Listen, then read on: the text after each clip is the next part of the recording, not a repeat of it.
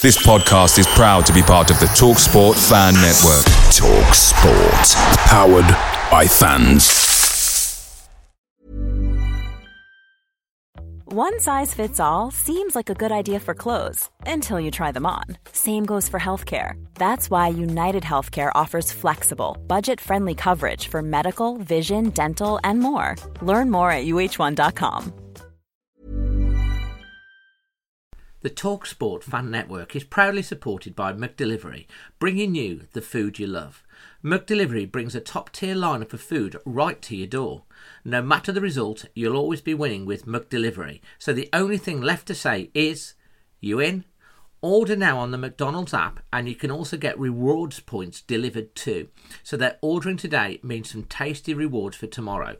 Only via the app at participating restaurants. 18 plus rewards registration required. Points only on menu items. Delivery fee and terms apply. See McDonald's.com.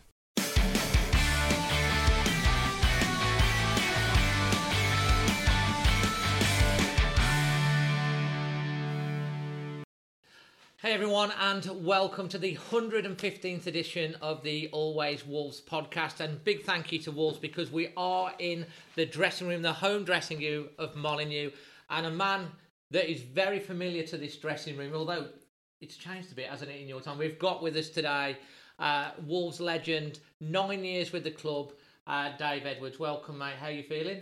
I'm good. Yeah, feels a bit different in here about the emotions of a match day. It's, def- it's definitely changed a lot.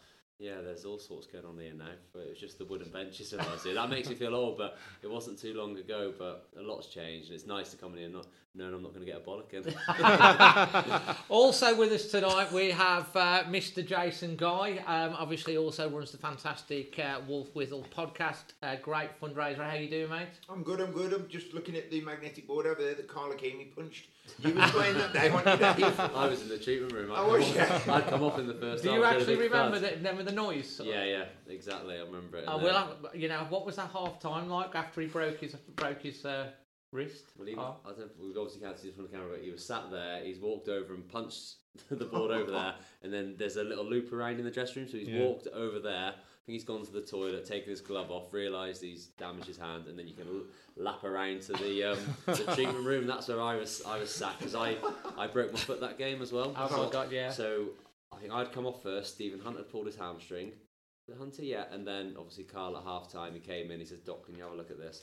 And a bone was just sticking up in the Oh, air like that. me. No. Um, It's and the, like- the doc was like, "Yeah, you've you broke your hand." So then the doc had to walk in, bless him, and tell Dean Saunders that he needs to make Oh. another sub, and all the subs have gone. Yeah, Absolute nightmare that day. Then it was. It was galvanised us though. We're one 0 down at half time against Bristol City, and we ended up winning two one, I think. Yeah, it's funny how these little things can actually uh, galvanise a team and change change it. Fantastic, interesting team talk that would have been. I'm guessing. We've also got obviously uh, M- uh, Manny here. Obviously uh, does a load of fundraising as well. Uh, you've got your new uh, Samosa Saturday coming up. You're doing the marathon as well, Manny. Yeah, a very busy month, and um, I've been here since twelve o'clock today because we've been here with the ambassadors of um, Dementia UK. We had our annual meetup at Molyneux, which was nice for them. Um, uh, so yeah, looking forward to tonight. Absolutely, and it does. You know, if you've got to be somewhere for a day, Molyneux's not a bad place to be, is it? So it's a pretty good place, and Apart with from it being it's a Saturday. in- yeah, I suppose it's a, it's a, ma- match-free week, so um, the club are very kindly, you know, given.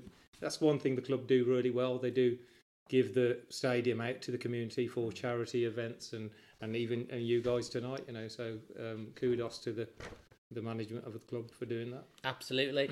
And we've also got, and there's a, it got a little bit extra on his name. It is now Dr. Paul Mansell because you've just got your doctorate in sports science. Is that correct? Sports psychology. Sports yeah. psychology, yeah. Yeah, it feels so strange to be addressed in that way. I'm just a normal bloke from Dudley, so um, Dudley. it's really You've worked Yeah. hard for that. How long long's it taken you to get your doctorate, Paul? Because Well- it's a massive achievement. yeah. I started my masters in 2016, and then the PhD's taken four years.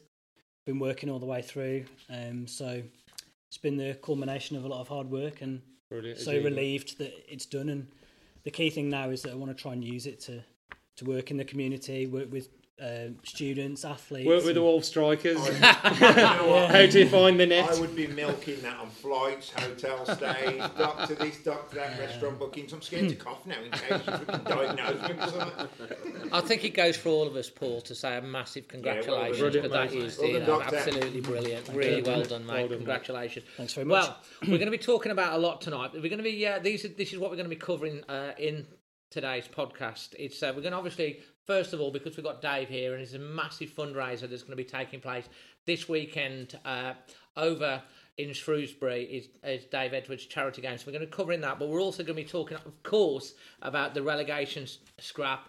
Uh, Has play- Dave calmed down, has he?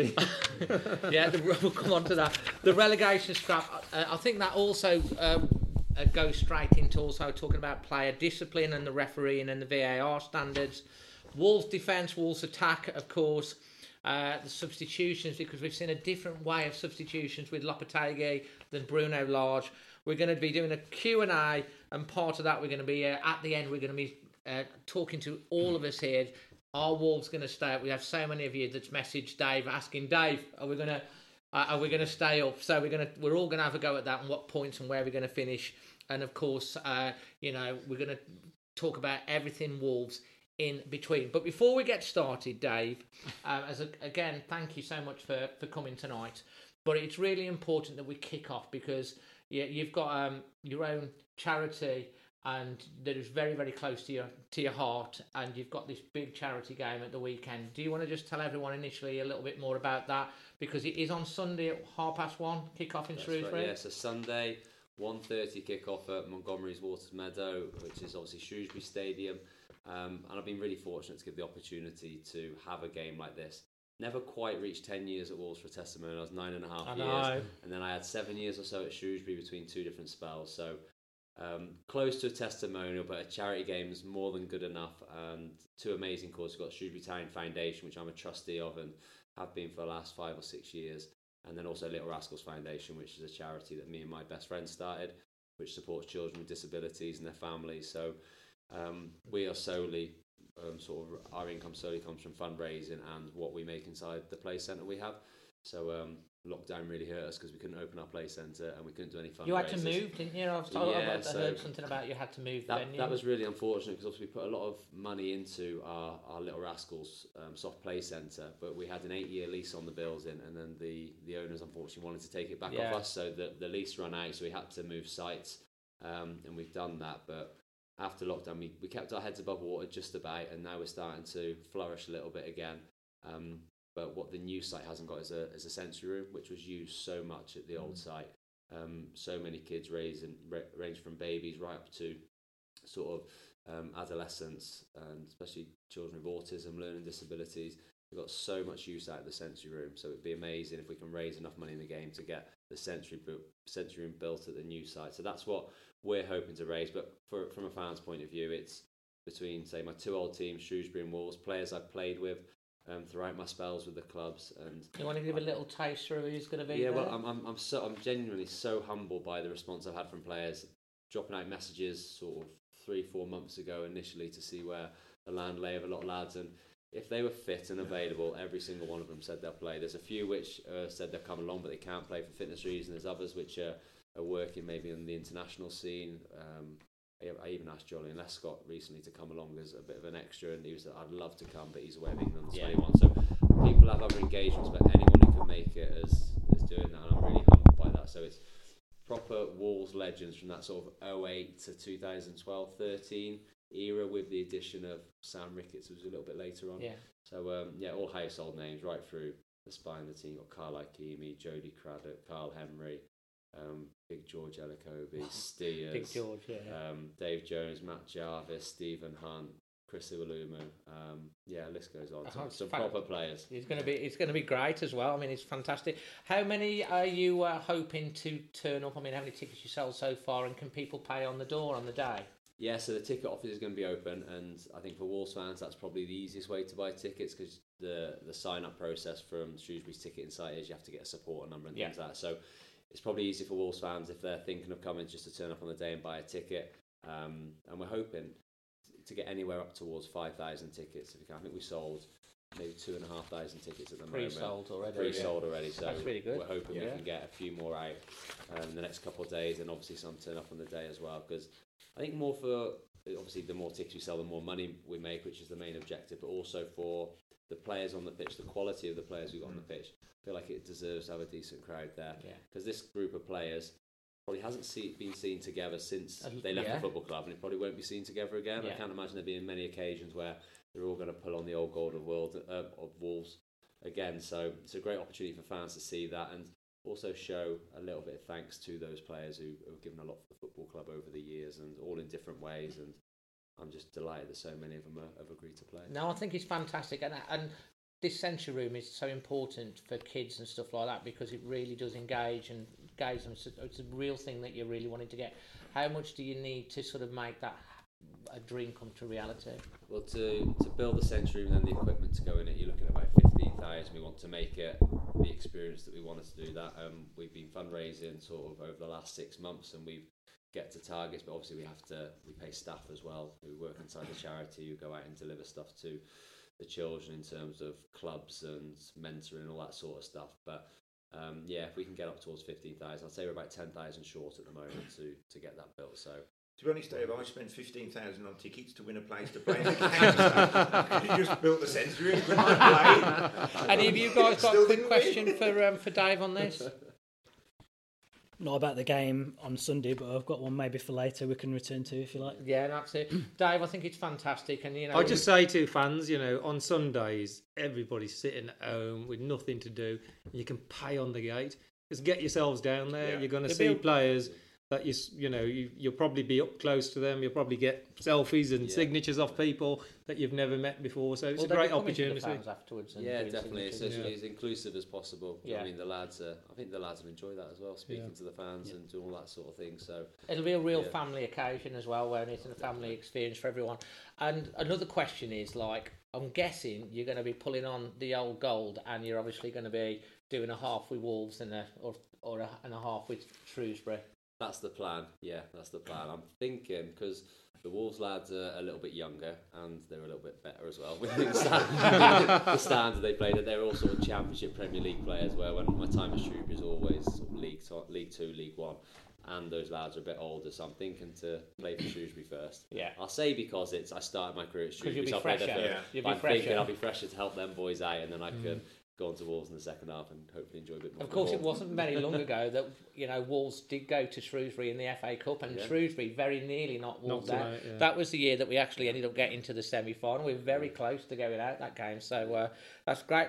Listen, uh, as I say, we'll, we'll come back onto this again t- towards the end, but definitely check out. Is there a, like a website or anything, or is it just Yeah, uh, well, anyone who follows me on social media, then I've got loads of stuff on there at the moment on how um, details of the game, how you can buy tickets online. But as I said, you can buy on the day as well. Um, and I'm hoping Wolves will also maybe post some stuff as well over the next couple of days as well to help me promote it. So fingers crossed the fans will, will see it. Fantastic, Brilliant. absolutely brilliant. Right, so once we've gone through that now, we're going to obviously come to the uh, Do we have to? the elephant in the room. It's like Wolves, obviously, uh, it's like you're getting out and they just drag you back in again, and of course, we're in a relegation scrap. I'm going to go to um, to Manny first on this. I mean, obviously, we had the loss at the weekend, and we are going to be coming on to the refereeing and player discipline and all that. But, like, how are you feeling now with 10 games to go? You know what? It's when you look at the table, you cannot believe how tight it is between what twelfth to thirteenth to the bottom of the league. I've never known the Premier League. Usually, you've got by now ten games to go. You've got one cert, dead cert is going down, and probably another one that's struggling. And usually there's three or four sides battling for one spot. Literally from Palace down, you know, you've got nine clubs About five points. is it? and literally any one of them can go down. So in that respect, it's not a bad position. You know, we're not adrift. One win takes you up, one win takes you down. So literally, you haven't got the must win. You've just got to get a collection of points through the whole range of games to keep you up by, you know, hook or by crook. And um, uh, all the teams seem to be doing the same. I mean, Leeds were struggling; they beat us. Palace were doing really well. Then they've gone on a slide. You know, um, Bournemouth were struggling. Southampton were like getting battered at Spurs and then come back to three all. So everybody's producing results that we don't expect, and then other teams are then going and, and losing. So I think it's going to be like that all the way to the end. But we've just got to get it sorted before that United game for me. Having United, Everton, and Arsenal is your last three games, with them two of them being away. That's if we need more than a point out of those three games, then we it- start you know, really worrying. it, yeah. we, uh, have to we, these games now, right now. You know, Chelsea at home, Forest away, and then you've got Palace, which is a huge game. Brentford. uh, and Brent- these are the games we've got to start winning. I mean, Leeds, we all thought a win against Leeds, suddenly we would be here in a Totally completely different. different. frame of mind. We'd have said, well, we've got to thirty. We're um, we've sort of, in a way, we would have been what eight points ahead of Leeds. Yeah, we would. If we had have won, and now they're Something a that. Point behind six- us, it's ridiculous, six isn't or it? seven points, Yeah, yeah. yeah. So um, I still think there's lots of hope. Lopetegui has definitely changed things, but he still does things that frustrate us. You know, with some of his lineups, and then he changes it to make it positive. And you're thinking, well, why don't you just start on that? You know, in that nature. Um, there seems to be an essence on keeping a clean sheet and being strong at the back.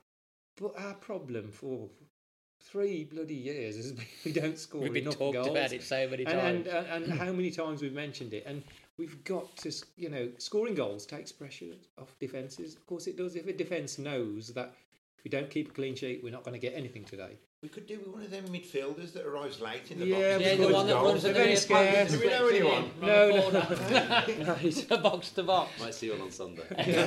Who are you on about David Jones? no, I mean you make some good points. I mean, on to you on the, the obviously on the relegation. I know you've sort of been simmering for a little while uh, since uh, since the weekend, Paul. Yeah, but I'm trying to retain a, a sense of perspective because uh, when Lopetegui came in, I think we're on 10 points. Yeah. Rooted, the rooted to the bottom. On Christmas Day, we were bottom.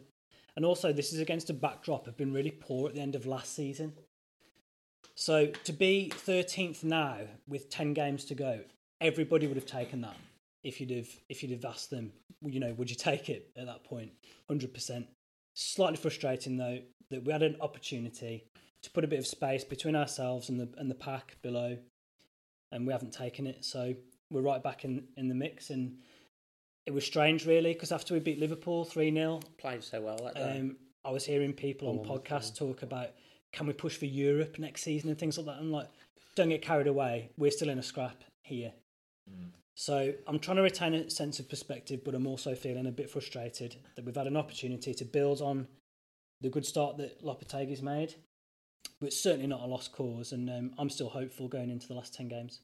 Absolutely. And Jason, your thoughts? I agree, really, with Paul. We'd have, we'd have bit anyone's hand off, couldn't we, on the, the basis that Lopetegui coming, we're rooted to the bottom of the table and now we're 13th.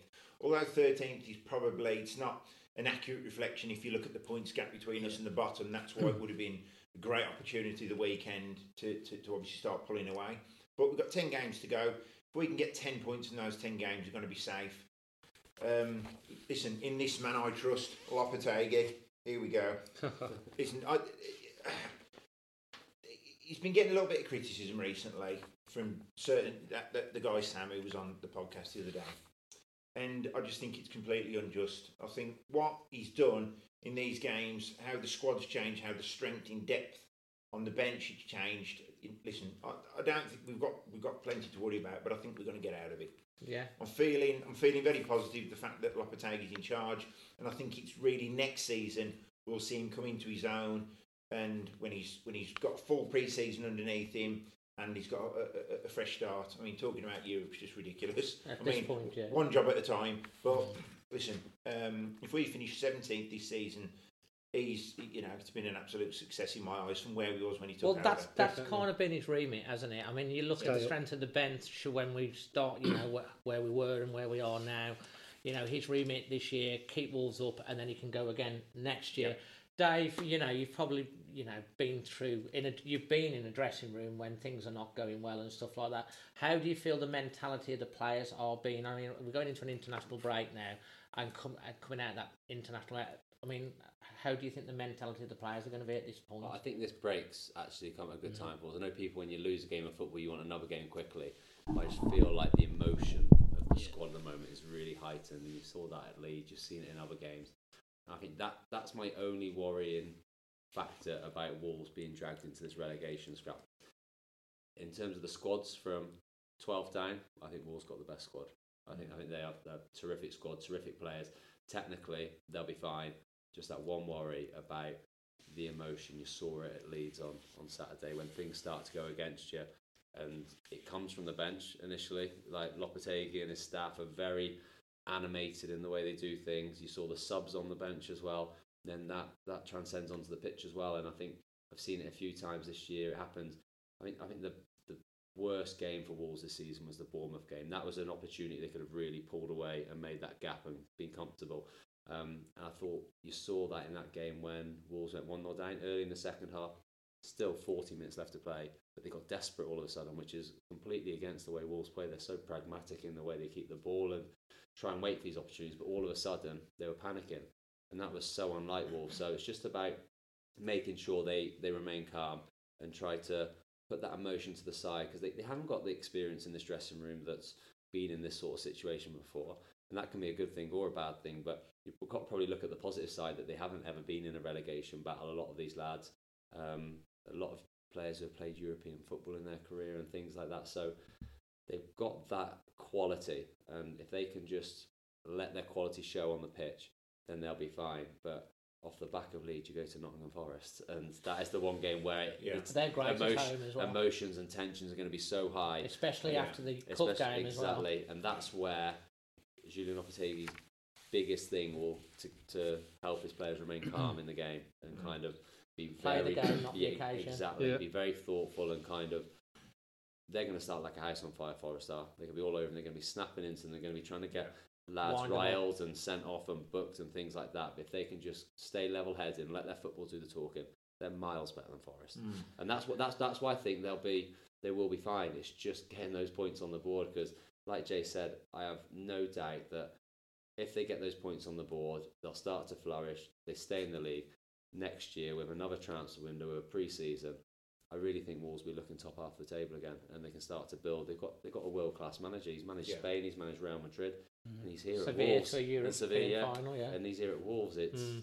pinch yourself time, and the difference he's made in sh- such a short Mm. space of time is huge. But I don't think they've got the points on the board that that necessarily is merited, uh, and they're in the position they are because they haven't got those points. So a lot of work to do. Um, but it's, I, I genuinely think it's all about that mentality.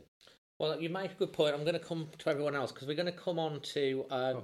player discipline in a minute. In, in a minute, but and it also comes into the VAR and the refereeing standards. Now, you're quite right. The, the bench are very animated. I think when Lopetegui came in, he was deliberately animated on the bench to say like, you know, I'm in this, I'm in the battle for you guys, and that's got to fed through the thing. And we saw an upturn in results. But then we've had obviously um, the VAR decision at Liverpool. We had the Forest uh, penalty when he took his his his, uh, his boot off. We had the penalty the week before Leeds. Um, you know, Newcastle uh, away. Yeah, Newcastle away. Yeah. Uh, when it was nil nil, and Nick that could have been a possible sending off and another three points. Then we've obviously had the situation. I think all of these situations are fed through not just the manager but the uh, the team, but you know equally the players. Because when that when the referee went to the uh, the monitor uh, at the end of the game against Leeds, after he'd already been to the monitor and rightly turned the Jonny into a red card, everyone was expecting this goal's going to be disallowed. And when it didn't happen, it was like, oh, the world's against Wolves thing, and that sort of affected into the bench. Do you think that's fed through, and how do you think that? You know, how do you think the the VAR and the refereeing has heightened that sense of injustice into the uh, the management and the squad and also the fans? Hundred percent, and you can see the frustration, and you do hope that it will it will come full circle and they'll benefit from decisions. But at the moment, it does feel like every big decision is going against Wolves, and it has cost them points. I think the main one for me for the Premier League anyway was the Newcastle one, Yeah. nil nil, and Raul Jimenez gets brought down, and Newcastle down to ten men, Yeah. and Ruben Neves with a penalty. Wolves win that game. I'm absolutely adamant Hundred they do percent. and that's three points lost. So it's costing points, and that's why they're getting so frustrated. But you just got to hope and believe that there won't be many more that they get wrong. And it does feel like, from a fan's point of view, that there is an agenda against Wolves. There's, I don't think there is. I don't think there's there mm-hmm. is that there, but it just feels like that at the moment. And I was actually, I think I was saying to you boys before I was down at Sky yesterday doing a like a, a, a commentating sort of learning session. And we had the a referees meeting about laws of game and Howard Webb was taking it. Oh, was it? So I was Yeah. there sat on my hands like, oh, don't ask me too much on. He's talking about VAR and I'm Did he give you to. an apology letter and say, can you deliver that to Wolves? but the um, next game. he was, it, it's fascinating listening to, to him speak about it. And he was showing examples of VAR and stuff like that, and how they get decisions. And he did say the the Jimenez one. They, they touched on. I didn't ask the question. Somebody else asked the question about it. Um, and I think the the referee, whoever it was, and again the VAR, I think they were they were told they got it wrong after the game. I think Howard Webb's the, He, the he, they me. issued apology, didn't they, to the club on yeah. that one? So well? um, not that it was Howard Webb's fault, but.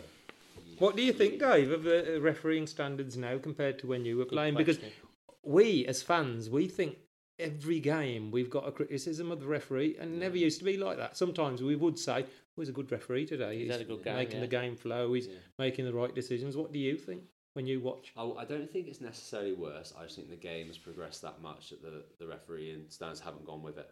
So Okay. the game's so much faster now, Mm. and the referees have to work so hard to get the right angle to see something. And my big problem with VAR is 'cause I actually quite like it. I do think it gets the big decisions right normally. Mm. Um, I know Wall's been on the wrong end of a few of them, but I like it for that reason. But the one thing I don't like about it is if there's no VAR at St James's Park, I think the referee gives that penalty. Yeah. But I think because there's VAR, he sit, he waits Yeah. because he doesn't want to make that he mistake. was a long way away from Yeah. it as well, wasn't I- he? Because he d- was yeah. expecting the ball to be kicked upfield. Exactly. But I think if, if there's no VAR, if because he knows VAR's there, he's thinking I won't give it, and then I can say I was a, mi- I can say I was a long way away, and I'll give it after that, and then VAR comes back and obviously gets it horrifically wrong. But I think there's no VAR, he gives it because it looks like a penalty, doesn't it? And I I think that happens on quite a few occasions, even like the Semedo one at the weekend. That was a little bit more. I, I wasn't 100% sure if that was a penalty, but I think without seen him give VAR, he's more likely to give it. Yeah. Um, I've seen it in. I did a, a game against um, a commentator in a, a League One game, Plymouth and Derby, and we were talking about that decision yesterday. A lad goes down quite easy in the box, very similar to Semedo's actually, and the referee gave a penalty because it Yeah. instantly looked like a penalty. And then Howard Webb was talking about that, and he said there was obviously no VAR at the game. He said if VAR looked at it, they couldn't turn it down because it's not an obvious error. But Yeah. we all looked and said it's very, very soft. Because the referee hasn't got VAR, he just goes, "Yeah, penalty. Yeah. I'm going to make my call on it." And he makes, Um, a, yeah, whereas, makes I, a call. whereas I think now they, they definitely hold back on those big decisions uh, and wait to be told by someone. I've got a little question for you, and I'm going to come on to Paul from the psychology side as well of things in a, in a minute. But like some of the frustration from the fans, I don't know how you feel about this. When we're like at St James's Park, for example, you know, if you watch it or watching a game sometimes on the TV, there's so many replays, and you're in the ground and you're like trying to check your phone to find out what's going on, the communication um, between you just you just don't know. You, You, just wa- like, you what's watch going on. cricket, you watch rugby, you watch other sports that you go to. Everybody in the ground knows exactly what's going on because it's replayed. They hear everything, they see everything, and they they know the process that's going through. We're checking this now. Now we're checking this. Okay, it's not offside. No foul. Stay with your decision. So we all know, and there's no communication That, in a and that makes such a big difference. I'm Yeah. lucky enough sometimes I'm on the gantry at Molyneux Mm. and I've got sort of the, The monitors. feed on and you can hear that Yeah. conversation Yes. and it clarifies it for you Yeah, straight away. yeah, so yeah. at least then You can actually hear the, the, the, the conversation between the VAR, Stockley Park, and um, and the And ref. referee, so you can't hear the referee, but you can hear the Stop the the VAR guys will kind of say checking possible offside, Yeah. and then they'll go through the angles and Yeah. things like that. So you can hear that bit of the conversation. You see exactly what they're looking for. Do you ever hear him say checking club badge? Oh, it's yeah, yeah. Do you hear them giggling, laughing? Yeah. Got Go on, again. go on, do it, just do it.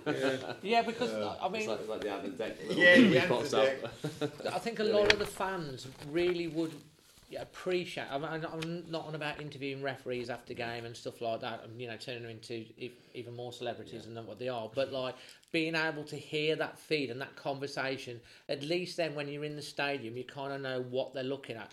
Because honestly, for about two or three minutes at the Newcastle game, we was thinking, oh, this is going to get given. It's like, but the, we didn't know what was happening, and then I, I, re- I really do think they're trying to get to that. I think Yeah. they're just trying to find the right way to bring it in, how much information they can give out, and things like that. I think they really want to because they've trialed it in a few. I think they trialed it in the MLS, yeah. doing it, and I think it got a big no. Um, I think they did it in a, a, a women's game, didn't they? Not too Mm. long ago as well, Yeah. and that really helped because there was um, a really controversial decision in that game, Mm. and uh, but you saw the what they were thinking, sort of from VAR and from the referee. So I do think it will come in. It's just almost like they seem to be waiting for the right moment where they're not going to get too much criticism and how much they can give away. They don't know. I, I imagine they don't want to open themselves The up. thing is, if that ref running back and he sees that Pope incident and he straight away says, "Can you check that? I'm too far away. Let me know if it was a penalty or not. I don't know." Straight away, we know Yeah, where it's the referee stands. Yeah. Yeah. And if Yeah. the VAR then says, um, "What?" Like, ask the referee, "What would your on-field decision be from where you are?" Well, no penalty. Well, stick you with, with your decision because we've got no clear evidence. That's at least some feedback. Yeah, Or yeah. Well, go and I mean, we don't. But uh, why didn't he go? You know, where, when's the decision made to send the referee to a monitor, and then not? Then you say to a referee, "Don't go to the monitor." I don't understand that bit because there's no other sport that has a monitor on the pitch side. You Yeah. don't have cricketers. Umpires with a monitor on the side. You don't have rugby with a monitor on the side. The VAR have got the monitors. You They've hear got, the like, conversation on six, rugby all the They've got six blokes in there. Yeah. Why have they got to now send to the referee? Cameras all round the You know, stadium, every single yeah, so angle. they should uh, make the positive decision and say we've seen it, no penalty, or that- we've seen it. That conversation you talk about though, it's so intriguing. We were lucky enough again yesterday to. They, um, do you know the real controversial one, the Newcastle Forest goal, which happened Yeah. That was really Yeah, yeah. Really, really really controversial. That Took was them a three and a half penalty. minutes. But we got to hear the the full transcript of what the referee was saying, what Yeah. the VAR was saying, and you can understand why they've given the decision. Yeah. They still got that. Howard Webb said he's, we still think he's got it wrong. He Mm. shouldn't have made that call because Yeah. it was about. Um, I think the guy cleared it, and they were trying to say, is it a deflection or has he actually made an attempt? Yeah. All that horrible offside rule they that Wolves Yeah. got done with on the, the FA Cup. Um, yeah. When they didn't have a camera Yeah, angle. exactly. Apparently. So, um, but listen to that whole conversation. You can see where they've got to where they've got to, and Yeah. then that helps you understand it massively. And it's quite funny. Listen to the, you can hear the referee's feed as well, and obviously you see hear the players coming round him. I suppose that's one reason they can't mic everyone up because all the players are coming towards yeah, him, yeah. and he's like, "I'm trying, I'm trying." Like he's trying to listen. So I'm trying, I'm trying. Just give me a minute. Give me a minute. Oh, that's when they do to- that. He's Just trying to get the players, Yeah, get players away. now. Like I can't do anything now, so I'm listening. So give me a minute. And you see players keep coming across. Like, leave me, leave me. And Yeah, then um, yeah. you hear his conversation, and it's, it is very, But the very rugby, good. rugby, um, uh, uh, rugby referees do. They actually tell the players, "You get back, go Yeah, back," yeah. and they act. And we will respect a referee for saying that. Yeah. If we hear that, we'll respect him to say, "Move back. I'm making a decision. Go back." You know, I just think the culture of he's rugby, there's just so much more respect for the There is. officials in rugby There than is. there is in football. Yeah, there is. I, I suppose you know, but um, you know, when you look at the player discipline, I just want to mention, you know, we're playing Forest next, and we've just been charged, obviously, with our conduct um, against Forest. And now Leeds match. today as well. And now today, we've also been charged uh, uh, with the conduct of the players right at the end. Now, referees know this. Referees coming in to manage Yeah. uh, uh, referee Wolves know that Wolves have got this discipline problem. So that's you know, we've got to be extra careful. And it, uh, like Dave's touched, we like the animation because it's passionate, but he's got to have a controlled manner about it because he's leading that animation. I think it was great to start with because When you're winning, it's up, great, But you now know. I think we've come to a point now where it's got to a point where we've just got to like, okay, maybe it, we see that the, the the decisions are going against us. We we're going to have to accept this and not let it affect us mentally. I mean, this coming on to you, Paul, because obviously you've just talked about your your degree. Uh, your doctorate in uh, sports You're a science. doctor? You Yeah, never mentioned it. Don't You've obviously it. We've some pre-printed Really, paracetamol. again, shut up about it. I'm sure, like you've obviously, you know, studied this sort of stuff. I mean, what's your kind of take on it? Do you mean the player discipline or? Yeah. Yeah, and and the VAR and the referee and how it's affecting everyone. I think on the psychological side, one thing that is worth saying that often we're the away side when these issues are happening. We haven't had a penalty in front of fans in the Premier League since January 2020.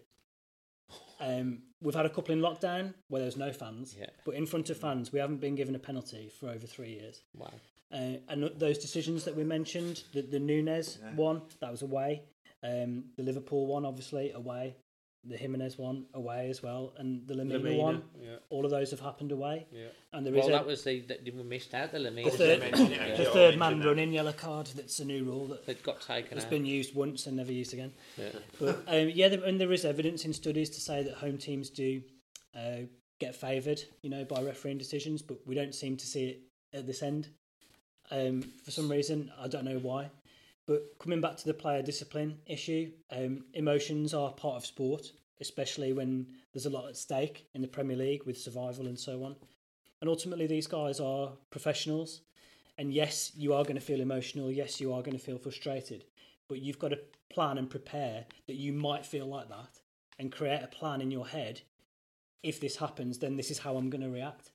Is it helpful to surround the referee? Is it helpful to have the whole bench jump up and, you know, project that kind of image? I don't think it's helpful. No. don't think it's helping our cause. So I think my, my short answer is as professionals, they've got to know the line um, of where where they can be in the right kind of psychological state to perform well. And when they go over that line, it's going to make their performance really drop off quickly. So they've got to take responsibility for their actions over the next few games. It comes back to what you were, were saying earlier now. They've got to play the game, not the occasion. They've got to believe in their ability and handle because you're right. Forest are going to go right. We're going to get these. We're going to get them. Psych, we're going to psych them up. The crowd's going to be rapturous. They know it's yeah. a big game. But you know, Forest. You know, first year in the Premier League, they're loving it. They're they're back in the big time, so to speak, and the fans are well up for it as well. And they they're loud. That first 15 minutes at the City Ground, they've got to deal with that because you saw in the second half against Forest in the Carabao Cup, we played them off the park, and we probably mm. should have won it. We'd have had that penalty, and then you had the. Um, I mean, you'll know Morgan um, from his young lad, been with us a, a very, very long time, you know. He, he gets he, he got a bit of stick and stuff like that. He did what he did with the fans and stuff. Cunha followed it all up and stuff like that. All of that following on into this game is going to be sort of like bubbling under the surface, and they've literally got to just not get wound up and then let the, the their football do the talking. Yeah, because the, the fans as well, like the Wolves fans going there, they'll be full of emotion as well, won't yeah. they? But it's a huge game for them, and they'll be showing that passion. And it's such a fine line as a footballer when you get onto the pitch that you want to show that passion, but you've got to remain calm. And you're not flying into tackles early on. You're not you're not playing with that sort of fire. Rather, we'll say play with um, fire in your belly but ice in your yeah. veins for that for that moment. And it's it's hard to do because I've been into games where I've been so up for it. I'm sort of flying around early on, trying to like take someone down, trying to be. Is there a particular trying, game that comes to, to mind? Trying to be aggressive. This Sunday. There's a, a, lot more when I was younger. I say I did a lot of stuff with psychologists and things as I got older, and it helped me really be in the moment in games, which I think helps massively. Um, but I say it's such a fine line because, as Paul said, your, your performance once you get those emotions are too heightened and you go past that point, your decision making's all over yeah, the place. Yeah you you actually you, your body doesn't feel great. You feel like you're a second late to everything. Yeah, all those sorts of things. rather than proactive. Yeah, whatever the whatever happening from a um, in in your body from a neurological point of view, it it doesn't affect it in the right way.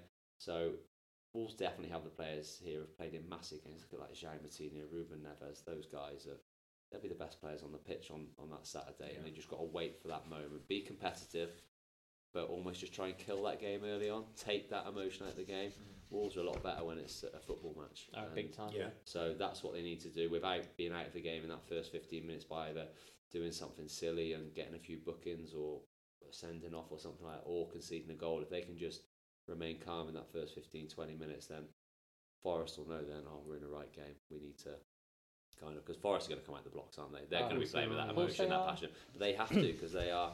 Not We're going to have Muller, Muller going to be yeah. banging out yeah. here as they come. They like yeah. to, to when you're ready to pop the question, the last thing you want to do is second guess the ring. At Bluenile.com, you can design a one of a kind ring with the ease and convenience of shopping online. Choose your diamond and setting. When you find the one, you'll get it delivered right to your door. Go to Bluenile.com and use promo code LISTEN to get $50 off your purchase of $500 or more. That's code LISTEN at Bluenile.com for $50 off your purchase. Bluenile.com code LISTEN. Away days are great, but there's nothing quite like playing at home. The same goes for McDonald's. Maximise your home ground advantage with McDelivery. You in? Order now on the McDonald's app. At participating restaurants, 18 plus serving times, delivery fee and terms apply. See McDonald's.com. Jason, I mean, you know, you mentioned obviously the Lemina thing, Yeah. and we've talked about obviously the decisions, and Paul's obviously talked about the penalty in front of a crowd since 2020 at Molineux or whatever it is. Six red cards. Okay, um, Matheus Nunes has now been rescinded, Yeah. and we've had no sendings off against us this this year again. This is another thing you talk about things balancing themselves out from from everyone's perspective, this is why we think the world's against Wolves and they want us relegated. And you're right, it's it's a perception, it's just a feeling. When you actually come away in the light of day, you probably say, well, that's probably not right. But it does feel that way, doesn't it, Jason? I mean, you, you've all made some great points. Forest, um, I mean, their squad's just, well, they've got a squad of about 50 odd players. They're probably don't know. Can't see the wood for the trees. They- they- Nice pun. nice pun. Nice pun. know- Dave, you've been working trees, on that all day. trees. They, Good they, saving that. they don't know whether they're coming or going. In terms of Wolves, have got the quality out there to kill that game off. I- i- In the first half, they, they, they really have, and they can't let the emotion get taken away with them and give us right in the face because there will be, there will be winding them up. There will be out there to get a soft booking. Arguing with the ref, the only thing that disappoints me about Wolves sometimes, especially with some of the players, is when they're surrounding the ref, they're in his face, they're gesticulating. Do you know what? In the scheme of things, that's not going to do us any great favours. I was taught when I was playing football at a, a terrible level when I was younger than that, you know, don't moan at the ref, don't get in the ref's face because they'll start giving decisions against you. I'm sure it doesn't quite work that way in the Premier League, but even so, it's not good to see when players. Well, the referees are human, aren't they? end of the day? Absolutely, and, and they are going to work on, on various emotions. I'm not going to say they're going to start giving decisions against Wolves, but when players are in their face, it must be frustrating. Back to that Lemina decision, I mean, that was just, it was like they had a purge that weekend, wasn't it? Yeah, Three players go up, book the third one.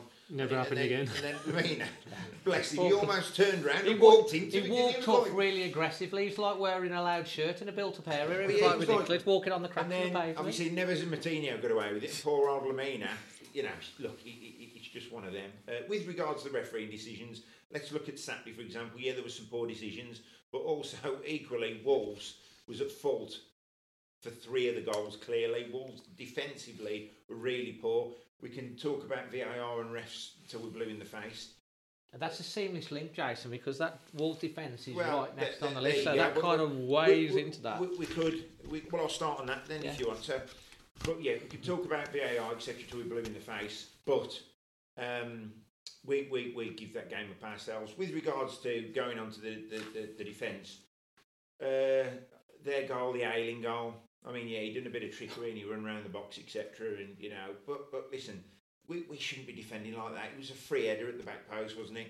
It wasn't even a free header. It was sort of bounced into him, and he, hmm. even I could have scored it.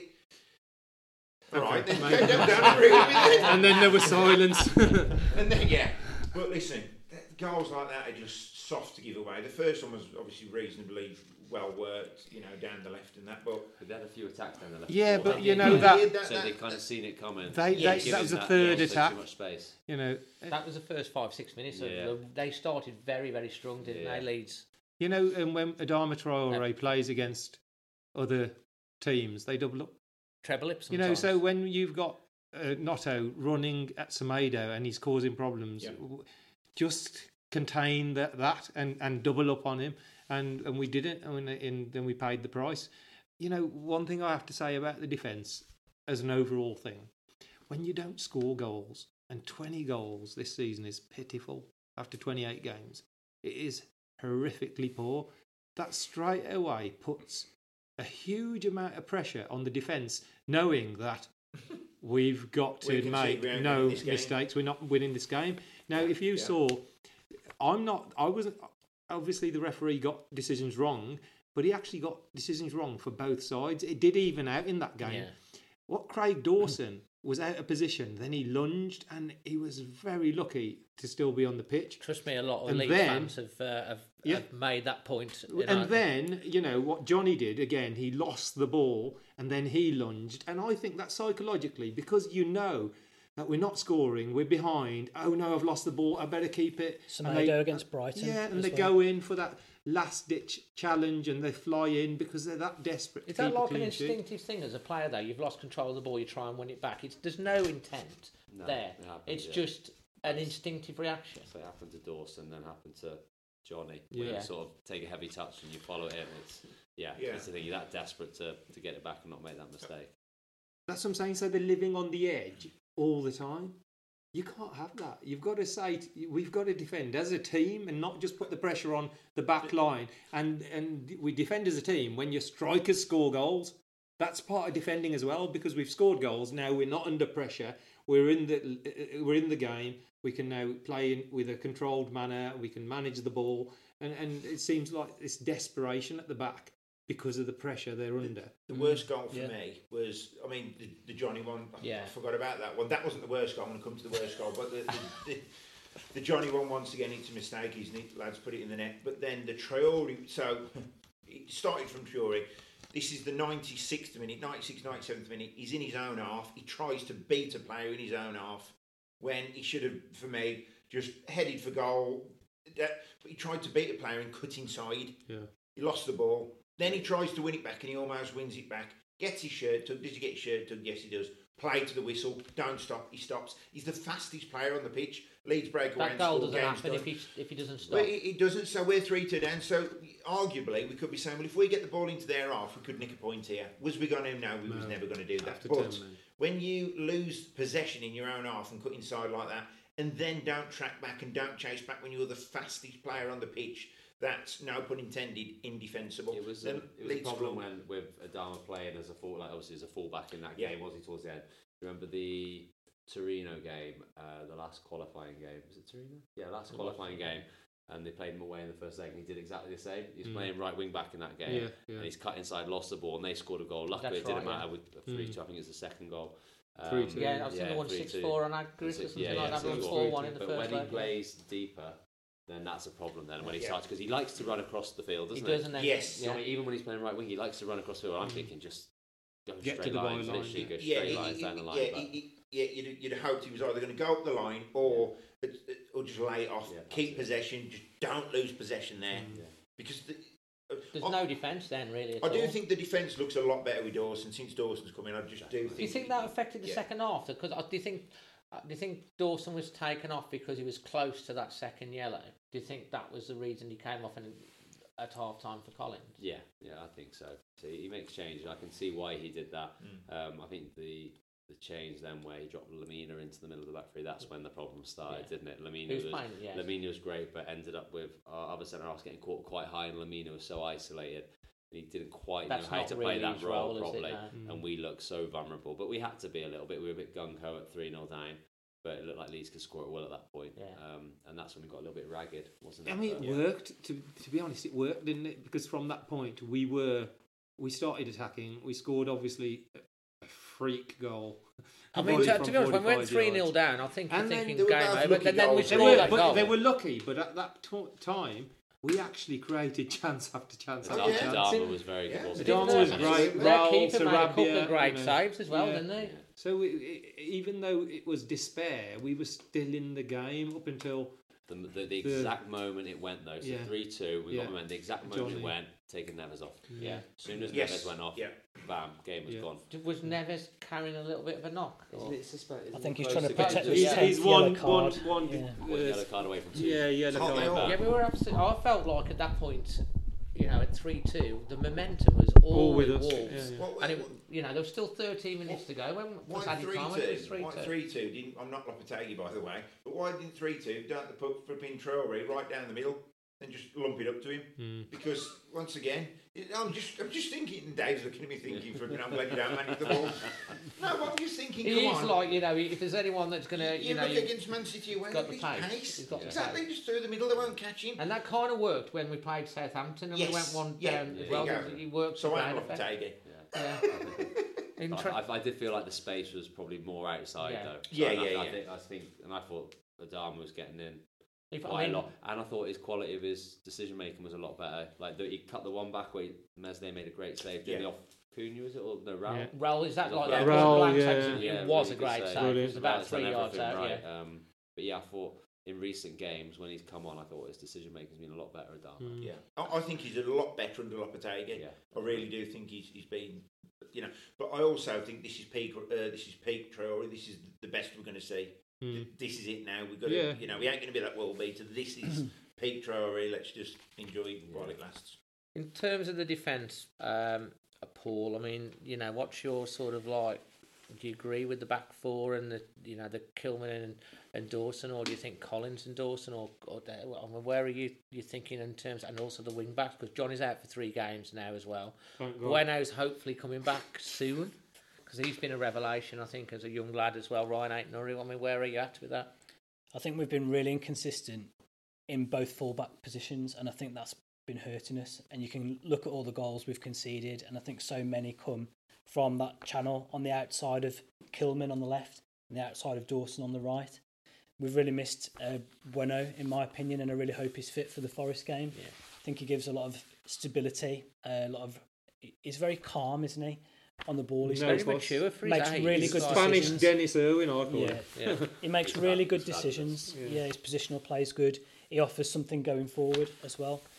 So I think an area that perhaps in hindsight he should have addressed in in the transfer window was at right back. I think without Nuri and Bueno on the left, you know that's a pretty good option to have on the left.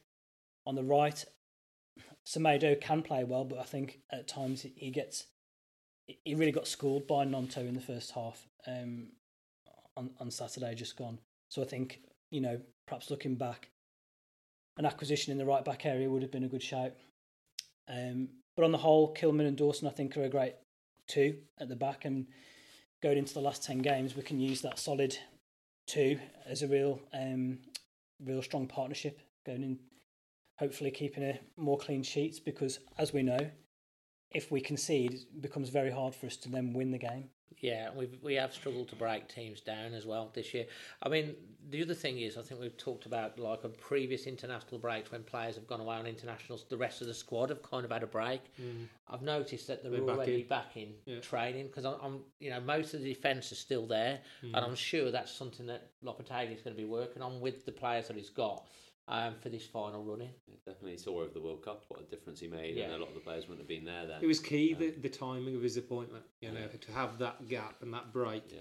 to start his his career at Wolves, and that was key to us improving and having that initial impact. And But Buen- Bueno's so important. Like Mm. I, I love Johnny. I think what he's done for Wolves is amazing. He's had two horrific injuries, but he's just Oh, yeah. he's just somebody who looks really devoid of any confidence. Yeah, Mm. you can see that right from the first minute. He's almost like he's not playing instinctively. He takes a touch and then thinks about his past. Where a couple of years ago, he'd be like, yeah, I'll When pass he was before the like- before the you can just see that little bit of indecision in his game, um, and I hope it comes back. It's going to take a little bit of time, but the fullback areas, I think they've been really unlucky as well because I think Lopetegui said in, in January that he's obviously got Hugo Bueno and Aït-Nouri at left back. He's got Semedo and Johnny at right back, Yeah. and then Lembikisa could kind of cover. So Yeah, he's got five. 'cause yeah, he didn't let yeah. Go out on loan, did he? No. So, and so- Lembikisa had a fantastic game at Brilliant, Anfield in the, uh, the first game. I mean, he was brilliant. Yeah, and was. then he had the, the, the next game, the, the, the return fixture, he, he was, looked a bit out of depth. So he had his five, which you think would last year, but then all of a sudden he's lost. Hugo Bueno. Bueno, which is massive. He's our best fullback. by Lost far. Johnny now. I think he's got potential to be like a World top, class, top. He, world class. He just reminds me of a Man City left back. Yeah. I think he's that sort of player. Um, so yeah, so losing him's huge. Aït-Nouri's out of just out of favour at the moment, isn't I he? think so he's, I did, suppose- Defensively. did, did I not hear he, he picked up a bit of a knock? I don't know. Lopetegui said he was not in the squad on Saturday for tactical reasons. He's used that a couple of times because he used that with uh, Daniel Podence, Podence the other Yeah, week. yeah. And like the, uh, I mean, what do you make of that when you know a player's not injured, and then a player's left out for tactical reasons? I mean, if he was, if Ryan Nuri was left out on tactical reasons against against Leeds, we haven't got any other natural uh, fullbacks, wing backs on the bench, really. Yeah, I and it what- cost us. I'm sure he would have come on earlier in the game, wouldn't he? Yeah. Ryan Nori, definitely, even before Johnny what got do you, to that what red do you card think of that? Was there Um, another he- reason? just I think he's trying to get a, mess, a, a message across to whether it's Ray Nate Nori or just to the fans that whatever Ray Nate Nori's doing at the moment is not enough. He obviously Yeah. had the goal at Newcastle, didn't he, where he didn't track back quick Yeah. enough and Yeah. he was out of position. I think he's just trying to send a bit of a message to try and get a reaction, which managers do all the time. Um, it was just unfortunate as this game where we Yeah. could have really done with him. Mm. Yeah. Um, but he's going to be a, he's going to play a huge part in the rest of the season. I'm sure he is. Yeah, Ain't he's a Nori. good player. Good player, Um, But he's great as a backup. The amount of times he'll come off the bench because I think he's brilliant when you you might be winning a game. You can bring him on left midfield Yeah. because he kind of doubles Yeah. up with Bueno, Yeah. with Yeah. Bueno quite well. Um, he's got some pace as well. yeah. And he's Alisson got a goal in him as well. Yeah, yeah. As you've seen a couple of times. So. But Hugo Bueno getting him back is is massive. Absolutely. Um, on the defence as well, Mm. you know, are you like would you, consider going to a I- five? you know, we said Traore's improved under Lopetegui. I actually think so is Nelson Semedo. I just think in, against certain wingers, you have to double up. Everyone does it on all the tricky wingers. They double up, they double up, they get them out the game, and then they use a different part of their game to attack. And we don't do that because usually on the right hand side, you've got a Adama Traore. Adama Traore is the guy you want to keep on the touchline. He's not going to go all the way to the touchline and then all the way back again. And I say to people, I've said this before, I don't think he can run. He can sprint, but he can't run. so he can't run around the pitch all day. But when he explosively He's explosive, isn't sprints, he? Yeah. the recovery He's takes not. longer. Yeah, Actually, wait, if you've just gone on a 60 yard sprint, you're out of breath. If you're actually jogging everywhere to to your place, you're not. So I think he's the wrong player in a when we play back four because you need your midfielder to track back. When we play a five with two wing backs, that's where you can say to Traore, you stay on the touchline because we've got cover at the back. So um, I think you need to give the fullbacks support as well. Is not just saying our I do- are no good. I do think, you know. like obviously Semedo initially, I thought he's improved a lot. Yeah, I think he um, has. You know, you can see his Yeah. quality and stuff like. it. Yeah, he got. He probably should have stopped the uh, the cross for the first goal and stuff, and you saw it coming down the left. He lost Ayling. That was his man. You know, he lost him. He was marking him, and he totally he went that way. Ayling went that way. Was it not Joe And he just Gomez that was picking That's off um, the corner. up Ayling off the corner? No, it was um, Semedo was marking him. Apparently, people said it was Completely. Joe. No, Joe no. If you Joe see the video, it's, it- it's Semedo's run with him, and then Ayling's gone there, and Semedo's gone. And it was, that way. it, to be honest, on that game as well. We in the first half there was another incident where there was a Leeds player free completely at the back post as well and got taken. Let's move on to the attack, Dave. Oh. Um, I'm going to go with Dave first. Do we have to? Yeah. Favourite topic? No, not Yeah. Dave. I mean the attack. Um, how, you know, scoring goals is obviously really important. It's been a it's been an issue for quite a while now with Wolves. You know, how are you feeling about uh, Wolves scoring goals? Why the goals are not coming? And we had 23 shots against Leeds. More, they only had four shots on target. They scored four goals. Why are Wolves not converting these chances? And which players would you, if it was you, would you think are Wolves' best starting three? Well, I think Four. All four. Yeah, I think the um, the problem why they don't score enough goals, I don't think they attack quick enough when a team when the opposition is disjointed. So you look at some of Wolves' goals this season. You look at the West Ham goal here at Molineux, breaking quickly Yeah. off a corner, Yeah. and West Ham can't get back. And leading up to that goal, every time Wolves got the ball, they were quite slow, quite methodical. Then West Ham get back in their shape, and it's so hard to score when a team. We we do it in training all the time. We set up two banks of four as like a defensive four and a midfield four. You get ten players against you and say try and score. It's almost impossible because you defend your box. It's going to take something miraculous to do it. So to try and hurt them when they're out of position, whether that is either doing it quickly on a counter attack or whether it's switching play quickly, ball speed. So when you move the ball side to side, it has to be quick to try and pull them apart a little bit and then have an incisive pass. Yeah. Look at Man City do it. They don't really counter attack too much. I know it's different with Haaland now, but they don't counter attack quickly, but they move the ball so quickly from side to side. And as the opposition is horrible in midfield, you're going that way, you're going that way. And then when there's a split moment where you haven't quite Bang. got across enough, they play that inside run, so the outside run from the winger or the, the number eight for Man City, and the straight pass, and it kills them.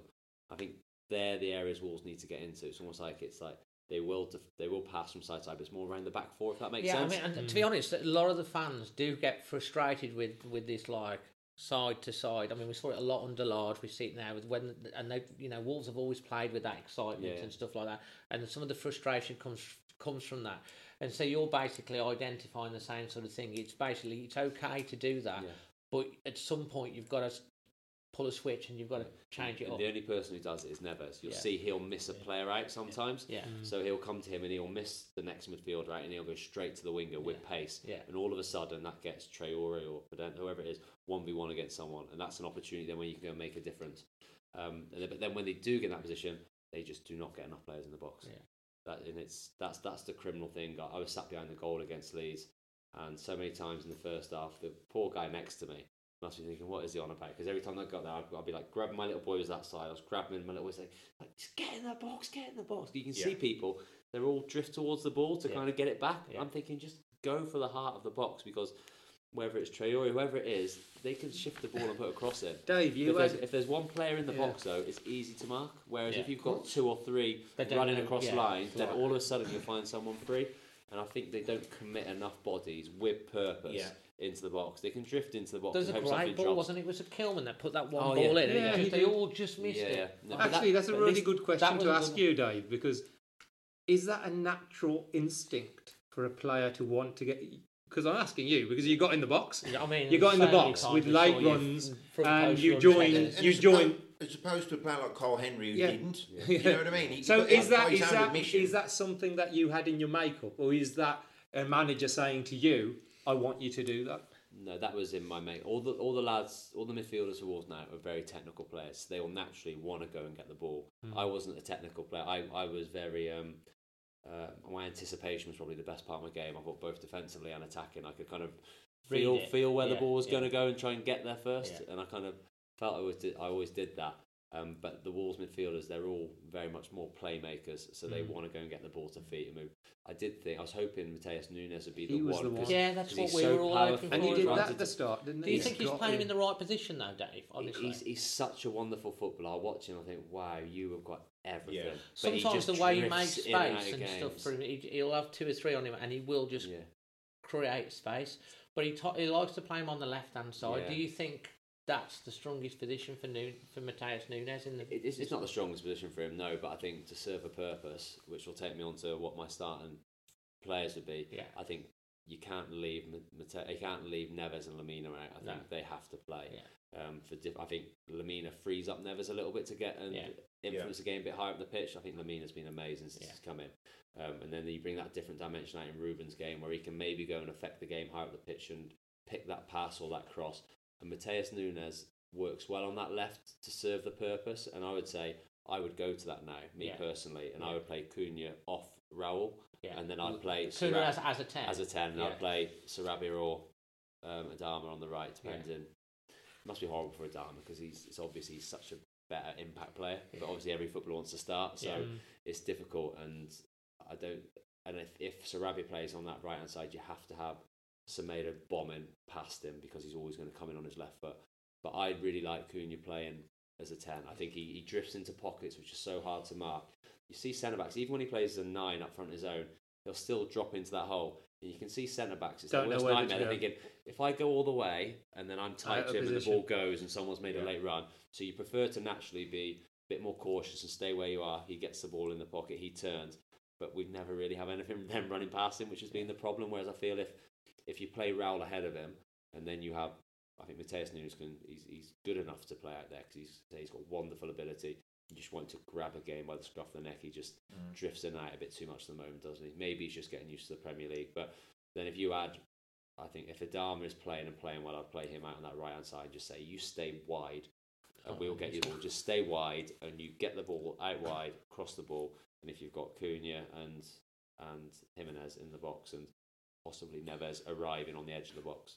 I think I noticed that against Newcastle when they was in wide positions, the amount of bodies that was in the box was frightening, and you could tell it was stretching the Wolves' defence. And then Wolves attack, and they're, they're, they're aiming at one player in the box. And like I said, Dave, it's so easy to mark when there's one player there to mark, and I think that's that's part of the problem. How many goals are we having coming from crosses? But Raul's always competing with two players. Whereas Yeah. if you imagine a midfielder or the opposite wide man, if they run across that first centre half, if it's under hit, Pulls great. him. I always kind of used to make that run because if it's under hit, great, I'll get there. If it doesn't, he's come with me. Then all of a sudden, it's, a, one- it's a one v one behind.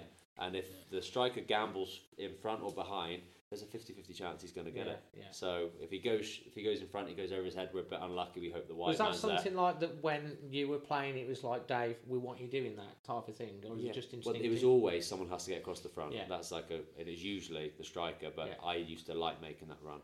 So You scored I'd- a lot of I'd- goals I'd that The way, Leeds yeah. winner, I'd always- four How many three. goals did you did you did you score making that run to the near post with the headers? Because it's, it's probably because it's an easier. I used to do it because it's an easy header. You Yeah. let it hit, you just let, just let it you glance let off it hit you. your head. Whereas Let if it you, hit your I, head. I was I was genuinely never very good at competing for a header. So Yeah. if I'm in the middle of the box and I'm jumping with a centre half and I'm from yeah. a standing start, I'm not great in that situation. I'm kind of better at just t- trying to time across it and just get just get in front where they don't see you coming Yeah. and, and getting across. But but if you have more runners in the box, I say it will free up. Raul will get so many more chances. If he Yeah. if he's a number nine, he's going to stand in the middle of the box, and he has someone running across the front of him, taking the first One. defender out of the Yeah. way, then he'll be competing. You saw, I think it was one of the other game, uh, a recent game where he did get above his man and have a header. He did, yeah. It was at home, wasn't it? Was it the Yeah. last game? Oh, it was, yeah, it was a good No, save it as well. was- He, he almost Against headed Tottenham, it, against Tottenham, almost wasn't headed it? it too Yeah. well. It was against Tottenham, yeah. Was, so, yeah. Good example. Uh, Both the amount of goals you saw Raul score at the back post when Adama was hanging it up in the sort of Mm, like, yeah. first couple of years. Do you think, like, when talking on Raul, I mean, you know, he, obviously he had a serious injury that's affected him physically and mentally. They've moved around with his what he's got now. Is it's just that one little bit that he's got on the side. He, he was unlucky again at the weekend. It was a good save. Do you think he's just that one goal away from just Yeah. getting? Once he gets one, it'll a few will come. Definitely. I, I thought Raul was done at Wolves before Christmas. I thought he looked disinterested. I think a His form us wasn't did. great. Yeah. Um, I thought he was done. But since Lopetegui's coming, I think the last month, I think he's he's starting to really see signs. It's been consistent, so not just a one off. I think consistently he's offered us quite Yeah. a lot, and you, Yeah. I think it's showing that by Lopetegui keeps picking him. Um, but he, he just I generally just needs that goal, and it's it's so hard for it to come. He's been unlucky at the one when you against want, Liverpool not where scoring, he was you- clean yeah, through you- and you- things like that. It's psychologically you start to not do what's instinctive. You kind of try try too hard Definitely. to like, score. do you- like I had this conversation with someone yesterday when they were talking about the, the penalty at um, Newcastle. I think if if that was Raul before he got injured and full of confidence, I don't think he even thinks about going down there. Yeah. He's obviously looking to go down, isn't he? Yeah. You can see where around. I think he does everything to stay on his feet and Yeah. tap it in and, and score a goal, but just not quite there. And everyone's been in that situation where you're not feeling confident, and it's not a, a great place to be in. But what I do like about Raul at the moment is everything within his power he's doing now. You can see Mm. he's, he's running hard. He's putting himself in good positions. He's, Defending as he's, well. he's not he's not shying away from chances. He's getting himself in the middle of the box, defending well, working hard. And when you do that for a long enough time, things turn for you. Yeah. Well, he I'm sure- created the Traore goal, didn't he? yeah. Yeah. As well. I mean, that was just. I thought that was a, a He's- really good assist from him, and I thought he's that always was been good, good for his confidence. He was people into unbelievable that second half Yeah, he against was, he him. was, uh, yeah. but Thought for that was me, so good for his confidence, and if he gets a goal, I can see him. Yeah, and I think Wolves all fans would love him to Ah. do, wouldn't they? They would absolutely love it for for, for him to get going again, and I really hope he does because that that season when he was on fire. Ah. I think I was looking at some stats the other day. It's 55 Yeah. games he played one season, 27 goals, Yeah. 10 Oh, yeah, assists, just- Loads of Just and, and like that outrageous. Traore Raul. Uh, and As- Jota, Jota, Jota, as well. Whoever as well. played Jota was just- key. You know that that match against Spurs showed us some hope when Cunha came on, and something that people probably aren't aware of. Wolves have scored one goal every 114 minutes this wow, season. he does When- come out with some stuff. When Cunha plays, for the minutes he's been on the pitch, we've scored a goal every 42 minutes. So it, this is what frustrates people because, yes, he's had injury problems, but when we play that system where we've got somebody playing off Raul, we create more chances and invariably you score more goals. That second half against Spurs, when he played that Cunha off Raul, that ball that Raul put in for Cunha when he missed it, Yeah. and Raul getting space for that header because Cunha's there in the box with him. We were creating chance after chance. Second half against Leeds, we're creating chance after chance, and this is frustrating for me. This, the Fulham game as well. yeah, Fulham. So mm. Fulham, how all our best performances have been when Cunha's been on the pitch, attacking wise, and we scored the three goals against Liverpool when Cunha was on the pitch. You know, and this is, you know, we used to play the three midfielders with a sort of a defensive format. Only against if you were playing at Old Trafford or Man City or Liverpool, the big boys. But if you were playing Leeds or Bournemouth or the onus was on us and you played the extra attacker and you played in attacking formation and took the game to them. And it seems like let's stay in the game and then I've got enough substitutions to come in and make the impact later. But as soon as you go two or three nil down because your defence is out of the shocker, then oh, what next? And and this is what frustrates fans is the lineup he picks. Everybody's shaking their heads, and then he makes the changes, and we're thinking, yes, that's what you should have done. So I just think we need to play with that attacking intent. What's your front three, man? My front four. It's not front, Front four. three. You I think you're don't- going 4 2 I- 3 1? You know what? I I just think Wolves should be brave enough, especially in the games against the teams like Bournemouth, teams like Leeds, teams like you know West Ham at home, to play a combination. You've got Moutinho, Neves, Nunes, Lemina, Boubacar Traore coming back. We've got R- Gomes. We've got riches, riches that could grace most teams in the Premier League. Sometimes we can play two of them and play Sarabia, uh, Sarabia and Cunha and Raul and and Adama and play like the old traditional player, two up front, one off, you know, one off the striker, and play with the two two wingers, and and, and show that attacking intent. We're gonna the way we're gonna defend is by scoring two goals, you know. And it seems like we go the opposite way. I've been shouting at you for three years. For three years, Wolves haven't scored goals. They have not scored enough goals. We've switched from a back five to a back four to create and score more goals. We've gone backwards. And for me, when I look at it, I'm always like, remember Bournemouth away when we drew nil nil?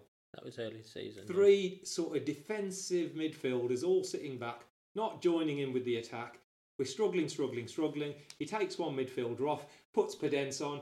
We created chance after chance after chance after chance because we got an extra striker. And really, we should, we should have scored that game. We missed a couple Same of against? Bournemouth at the home. It's So exactly it- eh, we did it against we did it against Leeds. We created so many chances. We did it Fulham. against Spurs.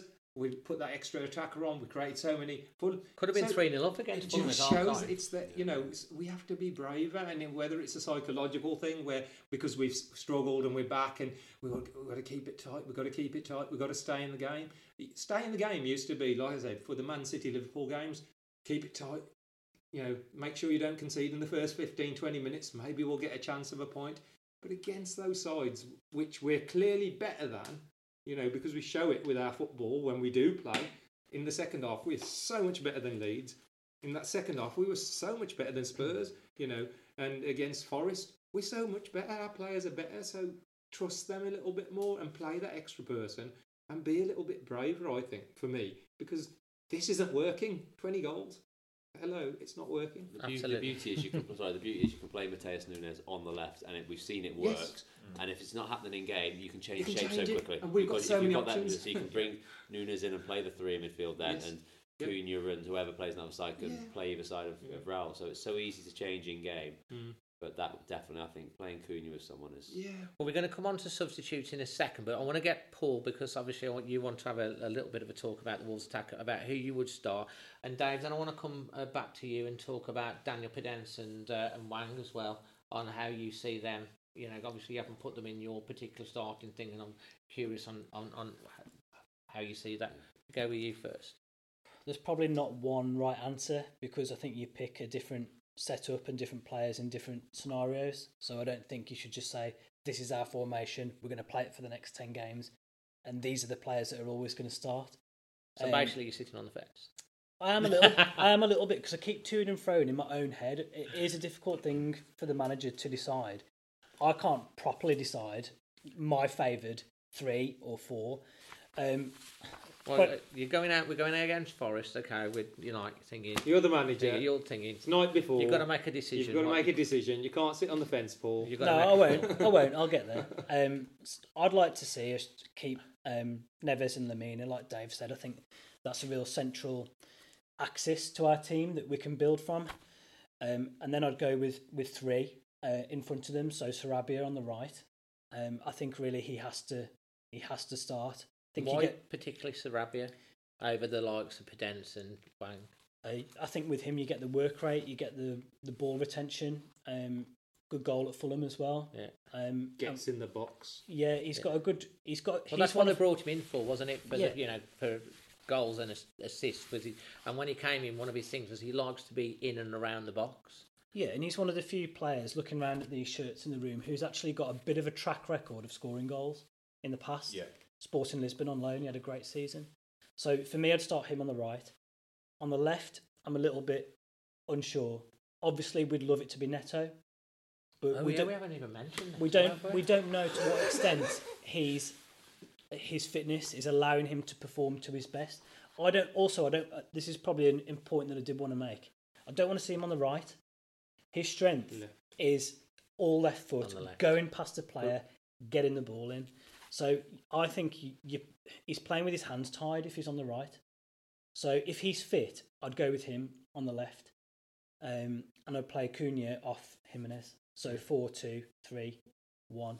Um, but I think we have got a lot of options that we can be flexible, and I, I do like the Nunes idea. Um, he can be so hard to pick up coming from that left position. You saw at least you saw his live pa- passion. Although I know he got sent off and it's got rescinded. He, you know, he showed the supporters that he cares. So that's a, a positive. Yeah, and from those positions, he can pick the ball up still fairly deep, not out left on the touchline, and drive with the ball and get in the box because that's his game for me. Not sat in front of the back four. Because we haven't really seen a complete performance from Nunes. He's come in, Seen you know, very highly of rated. Was it Yeah. Pep that said he's one of the best In the midfielders in the world. world? But we've only seen these things. Put the kiss of in death on him, didn't I. Pep Guardiola? Yeah, I mean, so for me, with that formation, it allows you to play in partnerships all over the pitch. You're right back with your right midfielder, your left back with your left midfielder, the two central midfielders, the two centre halves, and the two kind of forwards. And I think that's good because you need combinations to create goals. Fantastic. Dave, uh, just to finish this segment before we go on to the substitutions and then Q and A, um, Pedro Neto, uh, Hwang, Daniel Podence, who's funnily enough our top scorer at the moment. Um, you know, where do you see these players? Podence can frustrate, but then he can pull out a bit of brilliance and make something happen. Hwang Lopetegui seems to really like Hwang because when he's fit, he always well. seems to start him. And then obviously Neto's coming back. I do tend to agree with Paul that Lage played him a lot on the right, and we didn't see him. Uh, Lopetegui's been playing him a lot on the right, but he does. We've seen the best of him when he was on the left. Like, What- like Traore on the right, I think Yeah. it's they're, they're both out and out wingers, Yeah. which uh, you don't really get nowadays. But if you were to play both those players, you need to play them on the on their right side. Yeah. Um, and I saw that against Leeds on Saturday. Neto, he, he has to come inside, and then all of a sudden there's bodies there, and he Yeah. can. Congestion. Whereas Sarabia, he can manipulate the ball so well. He'll hmm. come inside, but then he picks a pass Quick, Yeah. quickly. really quick. Whereas Is Neto wants to go quicker past people. thought, or just, Just a different more type of player, I awareness? think. He's a head down player, isn't he? Yeah, head he wants down, to go and player, drive, yeah. which is a great Yeah. skill to have. Yeah. Whereas Sarabia is, say, vision, bit of a Yeah, maverick, yeah. can come inside, pick passes from those pockets of space. So completely different. But the other ball, I think they're blessed with so many players, and it can be a bit of a hindrance at times. They've got too many to choose from. Um, but I do think he likes them more. Podence, he was the one sort of just after Christmas when the season restarted. I was like, he has to play. He's the difference maker. He's the one who will Yeah. take a risk. He'll try a pass. He's getting goals as well. But he hasn't been in great No. form recently, has he? I think every time he's He come does a on, lot, that- a lot of his Cruyff turns. Yeah, it like it that, which do come off sometimes. Exactly. It's But it has- frustrating. he- I think his, his form has dipped the last month compared to the January time where I thought he was Wolves' best Yeah. attacking player. Um, and then Hwang, I think was, everyone was quite surprised with how much Lopetegui liked him straight Yeah, away. And it's obviously someone he really trusts. And he, he knows he'll he knows exactly what he'll get from him. He'll get hard work. He'll get that that pace to run in behind and run beyond because we saw that when he first signed. He's got that ability to run beyond the forward line, and I think we we really need that. So he's definitely got a part to play. But I just think He other people. up injuries I think though as well. because of injuries, Podence the same. I think people have moved past them. So I think Mhm. Adama's picked up form. Sarabia, I think I keep saying Nunes. I think I, I would play him just because of the in-game stuff he can do in terms of changing formation, and it just it almost fills two holes by playing him out wide left, Mm. and especially when Bueno was playing left Yeah. left back because he would. Yeah. That was it Liverpool game where he was just bombing up that left hand side, and then Nunes would just roll inside, take defenders with him and stuff. It worked. It's really really nicely balanced. So um, I don't feel that say those boys are doing everything wrong. Podence, Hwang or Neto. I just think that everyone else is improving, and at this moment in time, on form, I don't think for me personally it would be in my starting eleven. It could quite easily come in, make an impact, and start the following week. But if I was picking a team for Forest, I don't think they would make that eleven. That's great, and that's really a really good one that we've uh, we've covered off there. So thank you for that. It's really good insight as well. Right, we're going to come on to the substitutions before we get onto the Q and A, and obviously we're going to we are going to have a look at uh, the final ten fixtures and give our and we're going to say where we're going to come and how many points. But Jason, let's go on to you. Bruno Lage, when he was at Wolves, Yeah. he, he, he always seemed very reactive to his substitutions. A lot of the time, it was left very late. Lopetegui, we've seen some great substitutions that he's made, mm. but the last three or four games, it's, al- it's like what you said. It's almost at half time. He's changed two players at half time for about the last three or four games running. What are your thoughts on that? Because it's not something that you generally see. I know we've got five substitutions now, but is that because he's proactive or he's made a mistake with the starting line, or do you think it's a, a predetermined plan? I think I think you know David nail on the head. Really, he he has got a lot of players to choose from, and it's not so much he wants to keep them all happy. I think sometimes as well. Um, yes, I'm sure he's got a plan up his sleeve if we go a goal down, which is more more often than not. Um, but it, it is nick, so he's, he's going to have a plan up his sleeve for that. But he doesn't go into games equally thinking, right, if we go a goal down, I'm going to do this. So listen, there's in terms of in terms of substitutions, I, I think that you're quite right with Lage. Um, he was he was very reactive. It was very late on. I don't think he used the the, the, the full squad to its potential. But he also had a, a very young bench. I think now Lopetegui's got so much more experience on the bench. Um, and sometimes we look at decisions and we think, why he took him off? And then you can see why he's took him off. Yeah. You know, and Dave's been giving some great insights that I suppose as supporters we don't always see, do we? Yeah, no. You know, we just see the obvious things, and Dave's explained it to, and you think, well, actually, yeah.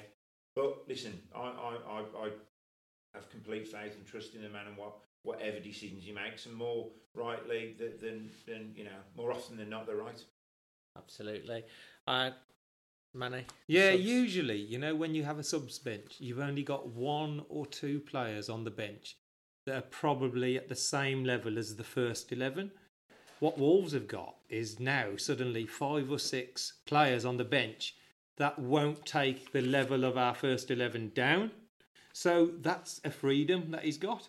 So straight away, he's not saying, oh, shall I throw him on? He knows the player he's going to bring on is of a similar level as the player he's bringing off. So that, I mean, if you look at the stats, he brings on um, more players than any other team at the earliest opportunity out of all all 20 teams. He's got Wolves have got the average minutes, you know, where they've made all five substitutions. Wolves are the earliest out of it. So I think that comes from him strengthening in January. He's bought players in. You know, you got Gomes, Cunha, you got people like Adama, Podence. You got you got real good quality players. So it's like a like for like swap. It's not like okay, he's got a bit of an injury, but I've got somebody maybe not as good or a, a youth player. We've just got so much quality, and I don't think it's just him keeping, like Jason says. I don't think it's him keeping players happy because I just think he's a kind of manager with his experience. You know, he ain't going to bother where if if a player's a bit disappointed and he's out the side, he's like we just said, he left Podence out, he left Tactical. Aït-Nouri out, tactical. He'll leave him out if he has to, out the whole whole squad. So I think it's just him using the options he has. I like it because as a fan, when you're struggling, we- we're at halftime. We're saying change the whole bloody That's so eleven. true, yeah. We're absolutely awful, and he does. He changes Which it. and- game was he? Sorry to interrupt, Manny, because that's the point I was going to make. Which game was it when he took Lemina off? And we was thinking, what's What has he taking done? Yeah, oh, against Oh, that's Spurs. right, yeah, 'cause he was against having, we thought he was Spurs. having a great game as well. He took him off. He's our best player. He marked Harry Harry must have been Kane. buzzing Yeah. at when He he marked- marked- You Was he- was man marking? He where's was he man marking, wasn't he? Oh, I've never seen anything like it. But he did, Yeah. Dave. Oh, He did it. You know, if you look at the Southampton, such a crucial game.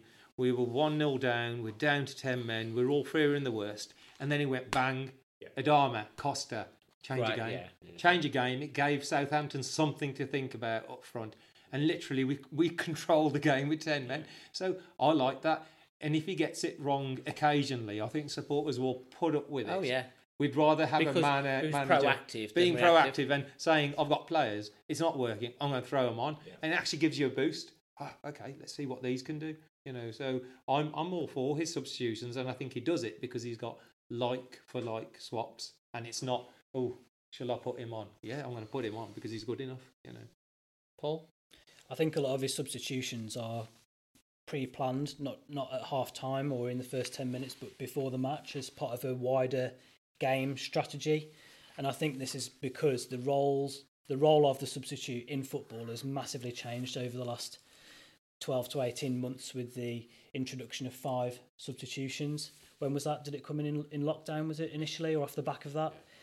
And now, like in rugby, if you're a substitute, you're not necessarily selected as a sub because you're worse than the 11 that are starting. You're selected because you can have a role in the last 30 minutes, the last 20 minutes of the game. And in rugby, they call them finishers, don't they? Now. And I think we're seeing that creep into football. And I think Lopetegui knows that. And I think that he tries to use it. So we're seeing a, a definite shift in the um, in the role of a sub and how subs are viewed, and he's playing into it. And I think it's part of a wider strategy before the game that I'm going to do X after 60 minutes. So it's good that he plans for these eventualities and he's proactive rather than reactive. Absolutely. Over to you, Dave, on the uh, on that for the final word on the subs.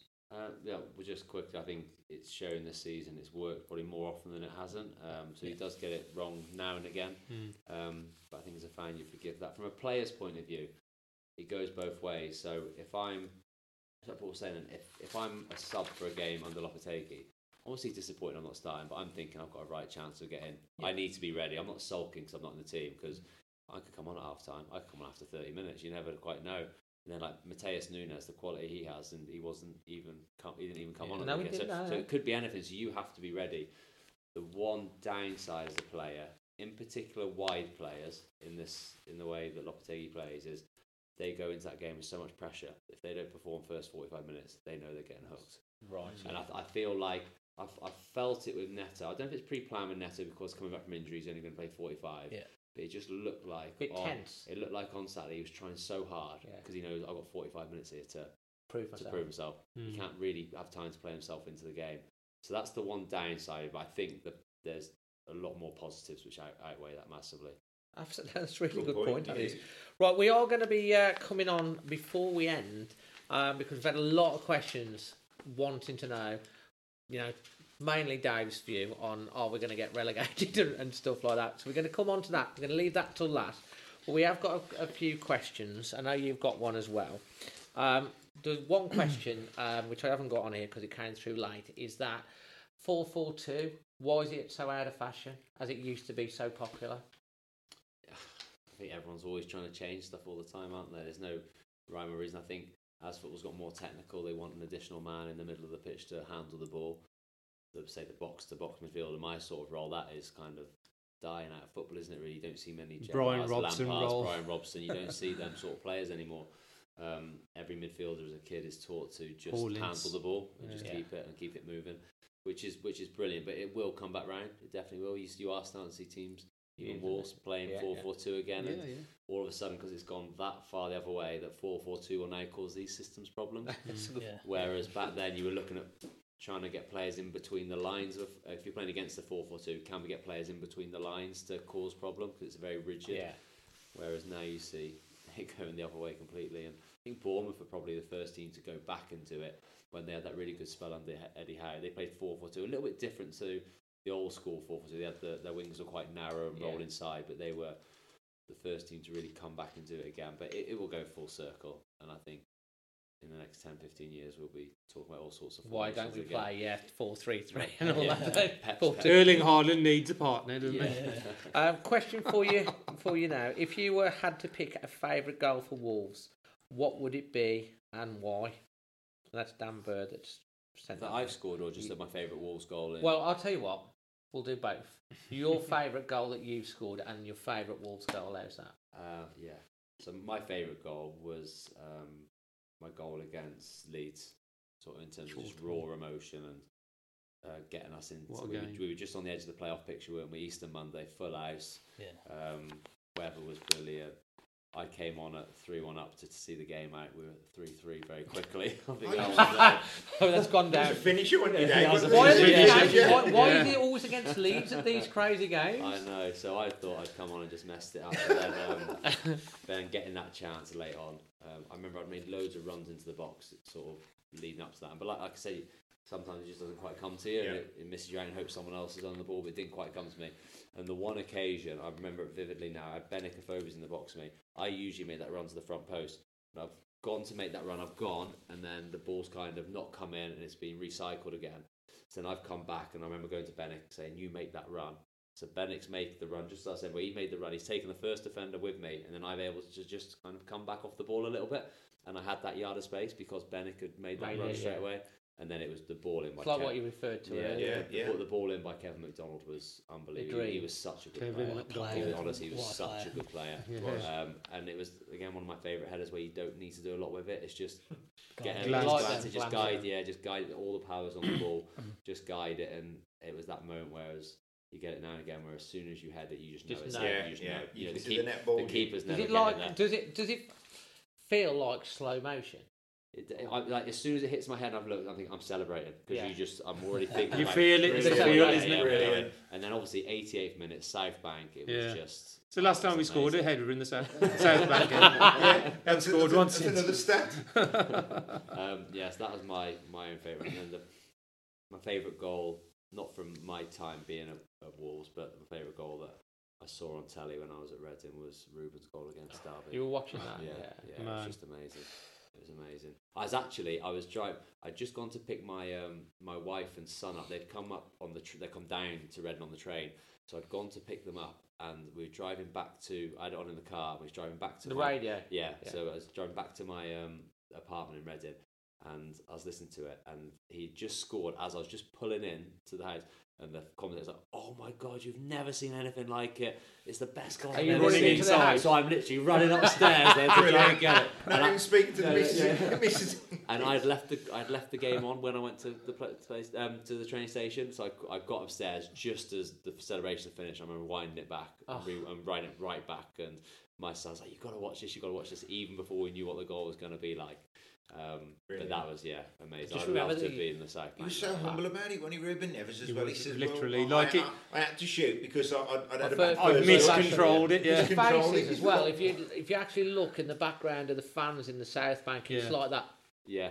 Yeah. Oh my god! you it's see a like- few fans like put their hands on their Hands heads, don't up, they, as well? What Just is it, like, yeah. What have I just it seen? was just, I Yeah. mean, everyone was clapping, even the Derby fans Yeah. and everything. It was, it, it, in fact, it's coming up to the anniversary. It is, yeah. I mean, you know goal. what? It's the kind of goal you can watch again and again and again, and it feels like it's the the Yeah, emotion. first time watch it, This yeah. is like the first time you're watching it. Every time you watch it, And even I think the type of it was an, obviously a night game and it was like Yeah. The misty, atmosphere. wasn't it, and magical, stuff yeah. like. that. I just thought it was just all. We we Some saw it from obviously in the North Bank, and it was kind of seeing that trajectory Mm. from that thing, and it Yeah. was like everyone was just. I mean, even now, it's going to be one of the all-time greatest. the funny thing is, he went on Soccer AM with Jimmy Bullard. And we reproduced and it. reproduced it twice and did it twice. Yeah. And Jimmy Bullard was thinking, how do you do that again? I know. Top bins as well. Right, next one for you. Um, obviously, we're talking about there's going to be a lot of you know Wolves legends that are going to be on the pitch uh, on Sunday. And we're going to come back obviously to that to finish off on. But like, if you could play alongside a legend from the past, maybe it's the 50s, 60s, 70s team, whatever, um, or in the maybe one from the past and one from Could be international. n- now from From, this like, team. Who would Wales. you like to uh, to play a Wolves legend? From Wolves, I always used to. Um, I remember the very first day I signed for Wolves, I sat in the reception just there, and um, I got shown around.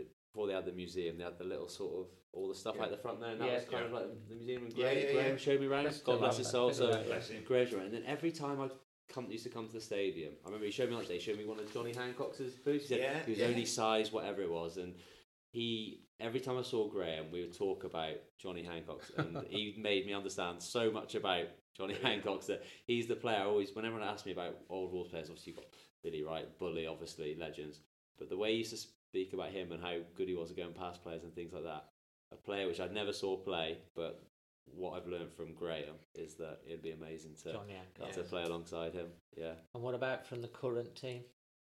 Um, If you were in this team, yeah, if you're so- in this team now, I mean, like you I'd, know, I'd, I'd have to say Ruben. Like I was lucky enough to share the training. I didn't. Never, I played a few pre-season games with Ruben um, when I was still here. But and you can see how good he was then. But he has just got. oh, just he could be the. No glancing headers against Well, do Leeds you in the even last like a minute. thought like back then when he came? Obviously, he came from Porto, captain of Porto, youngest captain or something in the in the Champions League, Championship. coming to Wolves in the Premier League. Obviously, he was a young man then, Championship. 19, Championship, and yeah. yeah. from the Champions League to the Championship, young man. Um, and you played with him. Did you think like then that six years later he would still be here? Um, you know, he's now was it twenty six now? Yeah, Just 26. turned Just 26, yeah, 26, just and turned. we've, we've had him for so long because initially we thought, oh, a couple of years. And he, he seems to embed the heart and soul of the club. He, he's fell in love with the city, with the club. You know, you, you saw that when we thought he was going at the end of last year, the tear in his eyes, how much that meant. I mean, you probably, when you played your last game for Wolves and stuff, it probably was quite emotional for you as well, I would Yeah. imagine. It was, and Ruben, he's he's kind of been on a journey since he's been at Wolves, come as such a young kid. And I remember when he first signed, I was like, okay, they spent a lot of money on him, but the previous own the previous players that Fosun had brought in the year before hadn't quite worked. No. Mm. Only Costa that had really worked. Yeah. And I thought, is he just going to be another one of Yeah. these players? He'd come with a huge reputation, so Yeah. he's he's going to be good. But then first preseason game, I remember he, he went off after like 15 minutes. He got smashed at Shrewsbury, didn't he? And I Yeah. thought this isn't going to be for FIFA. him. But then quite quickly in training, you thought, wow, this kid is Something unbelievable. else. Yeah, like just naturally so good on the ball, see things which other people wouldn't see, Yeah. see passes that you only see if you're sat up on the gantry. Yeah. Do you know what I mean? Mm. Whereas when you pitch level, you don't see them Mm. passes.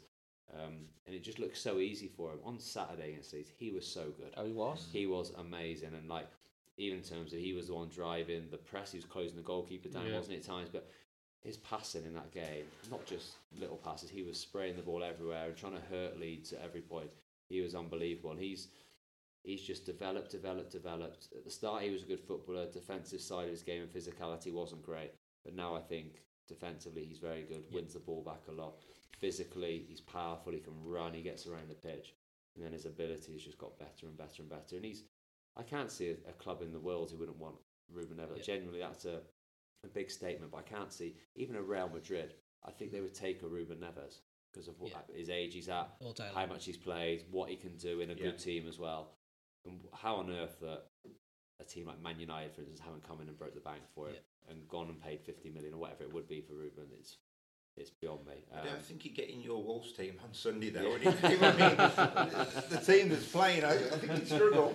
No, but yeah, but he's um, I think I know, I was lucky enough to have a conversation with João Moutinho um, this week at the training ground. Oh, right, and I, yeah. and I was asking him about Ruben because I knew they were close. Come on, what's he and said then? like What's he said? And he was just saying like he's uh, exactly echoed what I just said. Like he is just unbelievable, and it's he feels like it's a privilege to watch him and kind of play a Develop, part in his yeah. development. And, um, and he's been the perfect mentor for Ruben, Oh, hasn't he? man. Wolves have been so lucky To have them keep two at our club. Yeah. for, for as long as we have, especially you know with with Neves and Matin, we've been so so lucky. I know, and um, I mean, is it got is it about a year, eighteen months left on his contract now? We'll so a year left in yeah. July, so Do you see this is like the crucial time, isn't it, for Wolves if they want to? He deserves the move as well, doesn't he? Come on. Do you He see does. Ruben potentially still being here, or do you think this is the year where he will actually go? You know, I mean, no one can deny the fact that he's given everything to Wolves. He's 26. Yeah. He wants to win things and stuff like I, that. th- I think he will go, but I don't think it's hundred percent at all. No. I don't think obviously there's got to be the right club interest. They've got to pay the right money, and you know how much he loves the football club. It's not like he's going to force a move away because He's not if if it comes to it and next season he's still a Wolves player, that's not going to be. He's not going to be like throwing his toys out the pram because No. of that because he loves playing for Wolves. So Mm. um, I'm sure, I think I think the club will do what's best for Ruben Neves. I think that they've had six years, amazing years from him, um, and they'll do what's best for him. And if that is allowing him to go, I'm sure they will allow him to go. Um, and it'd be a crying shame for all Wolves fans, but not one Wolves fans would begrudge him No, moving no, on with they at all. But there is, but there's definitely still a, a, there would still be a chance that he's here next season. Well, we thought he was going last season, didn't Yeah. we? You know, Yeah. when he's when he's Still crying on the pitch and Yeah. You know, is it Barcelona were the ones who had this concrete sort of interest in him, and we all know their financial woes, and they could even be banned from signing any players. So, you know, if if somebody isn't prepared to put up the money, and and somehow like these clubs aren't for some reason, like Dave said, you know, people haven't broken the bank. You know, Wolves could he could sign a short term deal. He's the kind of player with his discipline and his fitness. He could play till he's 32, 33 quite easily.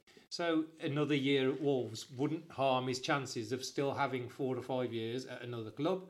So, you know, um, I don't think all hope is lost because he's so settled. He just seems his family life and he- Such a family man as well. such a He family. really He's so. Really orientated. Yeah. You ain't going to see him on the front pages of the newspapers getting into any trouble. He literally lives like everyone else in Wolverhampton.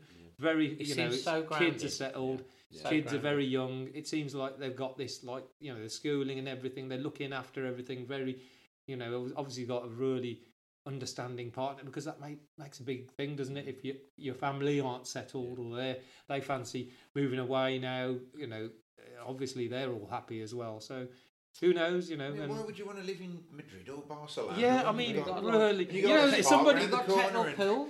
But so he was asked that get it. question, and he did say he did actually say that when he came here, he goes, it reminded him of his village in um, Portugal when he came here because it was not just he's not. I don't think he's into like fashionable things and Flash materials. things, and- flash things. Good job, innit? He- he- but he isn't. He's, his, his mentality is, to, is more. He's got peace of mind. He's happy. He's content. The family, and and that's really really valuable in a in a human being. You know. You, you talk about the, the things off the pitch with Ruben, which he's settled, but also I think he's he's found a home at the football club. Someone who's Yeah. took him as a And he's young kid, now and, as well. and Yeah. they and they love him. He's Mm. grown here, and I think when you speak to any of the Portuguese lads, they love it here. And I think it's a it's a thing because it's Wolves, and it's a thing because English football, but it's not the same as abroad. I No. think the fans will love you so much more here Yes. than what they would do abroad. I think Yeah. that's the feeling I get from them mm. guys, and I think they really enjoy being part of it. So, like I said, if, if the if the and right- he's got enough Portuguese yeah, mates. I know, yeah. around if the right de- if the right deal's not out there, it wouldn't be out of the question for him to definitely still Well, there's this some season. some hope there. as well. Do you think So you've heard it Garner here will first. go Next time you speak to Joe or Ruben, Ruben you- Neves is staying at Agent Wolves, Dave, You yeah. heard it. You heard it here first. And obviously, um, you know, we could talk about Adama, but that situation rumbles on. I know you've got a question uh, for Dave in a second, but they, there's another question here that I'm thinking. What are your favourite matches or match? What you- what would you say? It might be the same game, the Leeds game for Wolves and for Shrewsbury. Um, well, my, my actual favourite match for Wolves was the FA Cup win at Liverpool. Um, Oh, just the 2-0? The two one. They Two one. Oh yeah, the they? score Stearman later on. and didn't they? White. Uh, Was it Weimann Stearman and scored. Yeah, Stearman- first minute. Stearman and Weimann, yeah. I remember being there and, and being there and just The being so goal. stressed when they Yeah. got the when they got the goal back and Yeah. stuff like that. Can we hold on? Costa went on that big run, didn't he? Oh, mate. I bet you couldn't believe that one at start, could you? Yeah, And what I was the emotions like of that game, playing it? I think for, for so many reasons. I think at the stage I was at in my career, I was 30 years old. So as I was saying before, I was able to take the game in properly. When you're younger, it passes you by a little bit, but I was able to take it in. I was captain. Yeah. It was an FA Cup game, so that meant we had more tickets. So we had the whole of the Anfield Oh, Road seven end, didn't we? thousand. All the way. And we had that song before Ruben took it off me of "We've Got Edward," and I remember stood stood in stood, I stood, stood, stood in the tunnel. Um, with, I remember the At ma- Anfield, mascot's yeah. name Fletcher at the time. I always remember his name. The long, Um, long lad. And yeah, um, our, our mascot, our Yeah. Wolves mascot. And we just sat in there as you kind of get him, or stood in there trying to get ready to get him. And all you can hear is that song. Yeah. And it was almost like pinched up. I'm at Anfield. There's 50,000 And out there. singing and all you can hear is Captain. eight, eight or 9,000 Wolves fans singing that song. And that was real sort of, oh my God, this is just. That's before you even stepped on the And pitch. before we stepped on, before Yeah. You'll Never Walk Alone came on. And then I remember being in the circle before the game. Um, we're quite a youngish team. He made a few changes, Paul Lambert did. Um, and You'll Never Walk Alone was playing. I remember getting all the lads in a huddle, um, as they kind of always do. And I was just saying, just no team talk, just listen, take this in. This might be the best day of your footballing career. To take it in, enjoy it, listen to the song, be present in the game as much as you can. You're at Anfield. Don't let it pass you by. That's my big. Don't let this game pass you by.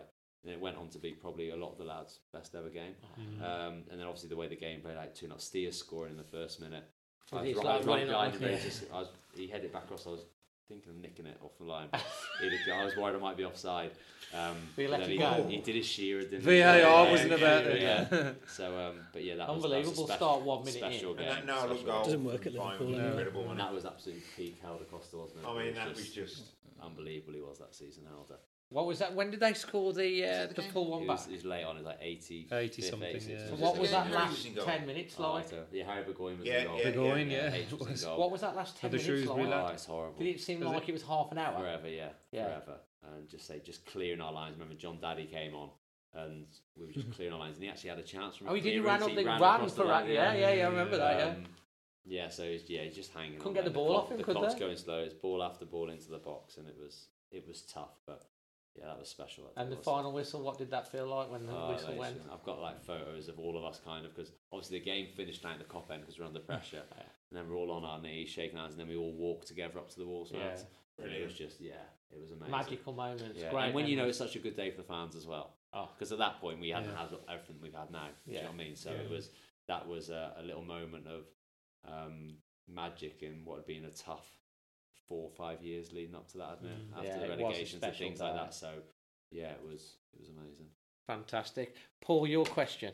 Yeah. So my question, you've kind of touched on this earlier, but you said later on in your career you began working with a sports psychologist. Yeah. And if you don't mind, I just wondered if you might elaborate on how that came about. Was it one on one? What kind of things did you really take from it? Was there any particular skills that the psychologist was teaching you that you used to use on a regular basis? Can you just give us some insight into the into how that worked? A lot of it for me was um, was was reading books. Once I kind of understood that I need to use my mind better, from advice from speaking to doctors, psychologists, physios are really physios are like counsellors at football clubs. Yeah. They really are. It's not so much the work they do from the rehab; it's about getting your mindset right for your recovery because everyone hates being injured, so you're down a lot of the time. Um, and then once I kind of got on that journey, I did a lot of reading and YouTube, everything like that to get the best out of myself. And the last, my sort of last two or three years at Wolves was my most successful spell. I put it all down to the way I was I was thinking, and it came about because I was having we just had the double relegation.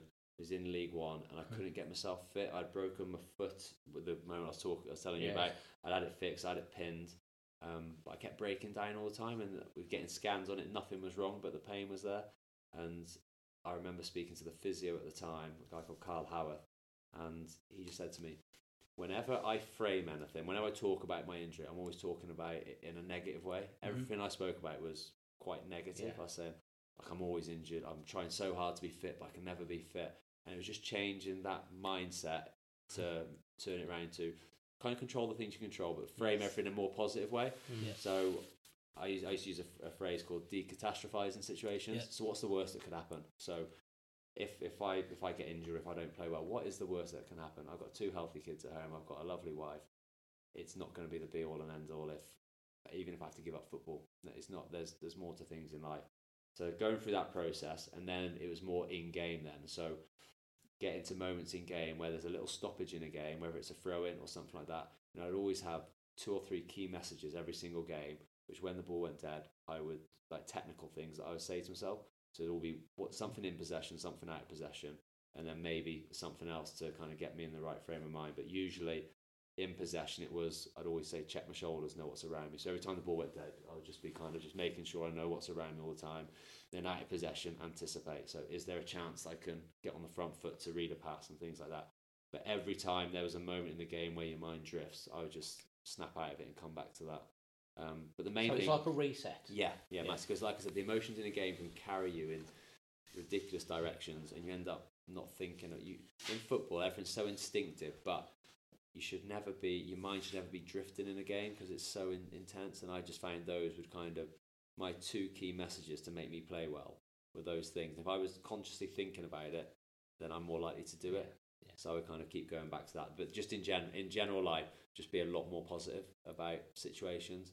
And then that helped me so much. And I used to use visualization quite a lot then in the, the back end of my career on scoring goals. And my best season scoring were later on in my career. And I used to, like, yeah, every night before I went to bed, before a game, every morning when I woke up, before I went out on the pitch, I'd be visualizing, making that run across the front.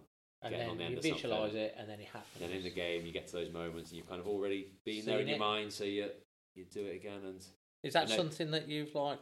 Yeah. Everything that you've just said is stuff that we're teaching when we're working with academy footballers or um, we're doing a lot of work with students preparing for exams. Yeah. And what you said about catastrophizing, things can be bad, can't they? But they can't be worse than bad. Yeah, yeah. Um, and this black or white thinking, it's the end of the world, really. Yeah. You know, it just having that You know what? perspective, isn't it? Yeah. Y- y- uh, What you said when you were in that tunnel at Liverpool and the fans are singing that song. actually See, this is I've been mentioning this all season. It plays a huge impact on the whole atmosphere of the game. Even if fans, psychologically, if you're going to a game thinking, oh God, we're going to, if we lose this, we're going to be down. You know, if you're on the front foot as a fan as well, and not only celebrating when we score, that's like, that's reactive. Actually, from the start, saying it's nil nil. It's nil nil. We're in the game. We've got a point on the board already. And actually, you start with a positive. And I I get frustrated when people are just they sit you- back. Was it which, what, what, what, away game? Man was it? City away, man, yeah. Man City away. We went there, and I'm in the lower tier, and I'm looking around. I've lost my voice after five minutes, and literally everybody's just standing there because it's Man City, and they're going to beat us today, and they're really good, and they got Haaland. And I'm sure players feed off the energy from the fans, like you just mentioned. When you're in that tunnel, you're hearing that song, and you just rise a little bit, and it's the adrenaline starts pumping. It's like you know, it's like me. I'm running the London Marathon. I know the crowd are going to be cheering, and mm-hmm. that's going to be energy for me, and they're going to be pushing me on to do things that I probably won't be able to do without them. And I think it works in football as well. We, right now, we need everybody on side. We need the fans, the players, the staff. We need from minute one, we need to go in with a positive, uplifted attitude, you know, and not just wait and see what happens. And if things go wrong, oh well, told you, told you he was going to lose. Actually say, well, hang on, we still got 80 minutes to go and we can still get back in this game. And, and, and that lethargy has come into even supporters following football. And and since COVID, people are blaming. Is it been the same? People have, have they struggled to come back? And and you know, and I, I just say I'm always shouting everybody around me to sing, to be more positive, to be more active, and not wait till you've scored a bloody goal. You know. Dave, I think that's a, a quite a key message that you've actually managed to come on to there. Is like you, I mean, like you talking about that game at Anfield and how you were feeling as a player, as the captain before you went on the pitch, and how that hearing that inspired you before you even took a step on the pitch. That's kind of really key, isn't it, for these last ten games for the players to feel that in the tunnel. It is, and, and I really, whenever people ask me this, I really kind of try and give a fair argument. I'm I have to be really careful what I say because I don't want to criticise Wolves fans because they're amazing and everyone pays their money to turn up and have their opinion. They're Yeah, yeah. spending Hard-earned money, they come here and everything. But if if every Wolves fan knew the effect they have on a football match, they'd be shocked. Honestly, I didn't. I sp- said about this. I spoke to João Moutinho this week. He loves Wolves fans. Like he is honestly. You've, I've never seen anyone speak so fondly about Wolves fans. And we spoke about the Man United game in the FA Cup. Yeah. And he said they were going to win from the, mo- the moment they came out. They were going to win. The, uh, 'Cause- yes, the 'cause they- quarter final. The quarter final because it's because of the atmosphere. Oh, yeah, yeah, yeah, yeah, yeah. Unbelievable. Yeah, I mean, Molineux was insane. Yeah, and That- we just did Wolves fans, and they say that's the best atmosphere they've been in. Hmm. So the players almost knew they were going to win from the moment they walked out. And They visualised the winning. They Yeah. we visualised the glory It before they've stepped onto the That- that pitch. was- So, Yeah. so, so it does. It plays such a huge part, but I know it's a two-way street. That the players on the pitch need to give the fans something to Yes. shout to get them off, us, get get them off their seats and really bring that energy. But if, as a minimum, the fans can bring that from the first whistle, Oh man. that that helps massively. or even before the Yeah, first my whistle. one, what was my one criticism? I've, not, it's not a criticism, but one- one Observation. observation from for when I come to watch Wolves and when I play against Wolves. When it's not a, a big game, if it's not a night game, or if it's not a big team coming here, Bournemouth home three Yeah. o'clock, Yeah. something like that. Yeah. The at- Oh, the yeah, players need to the players need to bring the atmosphere, which is Mm. fair. Yeah. Yeah. If it kind of started the other way round, I'm Yes. adamant that it would drive it a bit more. Even higher. Well, they Hugely. go, yeah. That's true. Um, Remember those night games so under good. Nuno here, Yeah. and the, you know the, the music. Like, it was just you were just excited Yeah. before before we even Yeah. kicked off, and, and that gives you a massive, massive. You- advantage. You remember like Man City at home when we played under Nuno?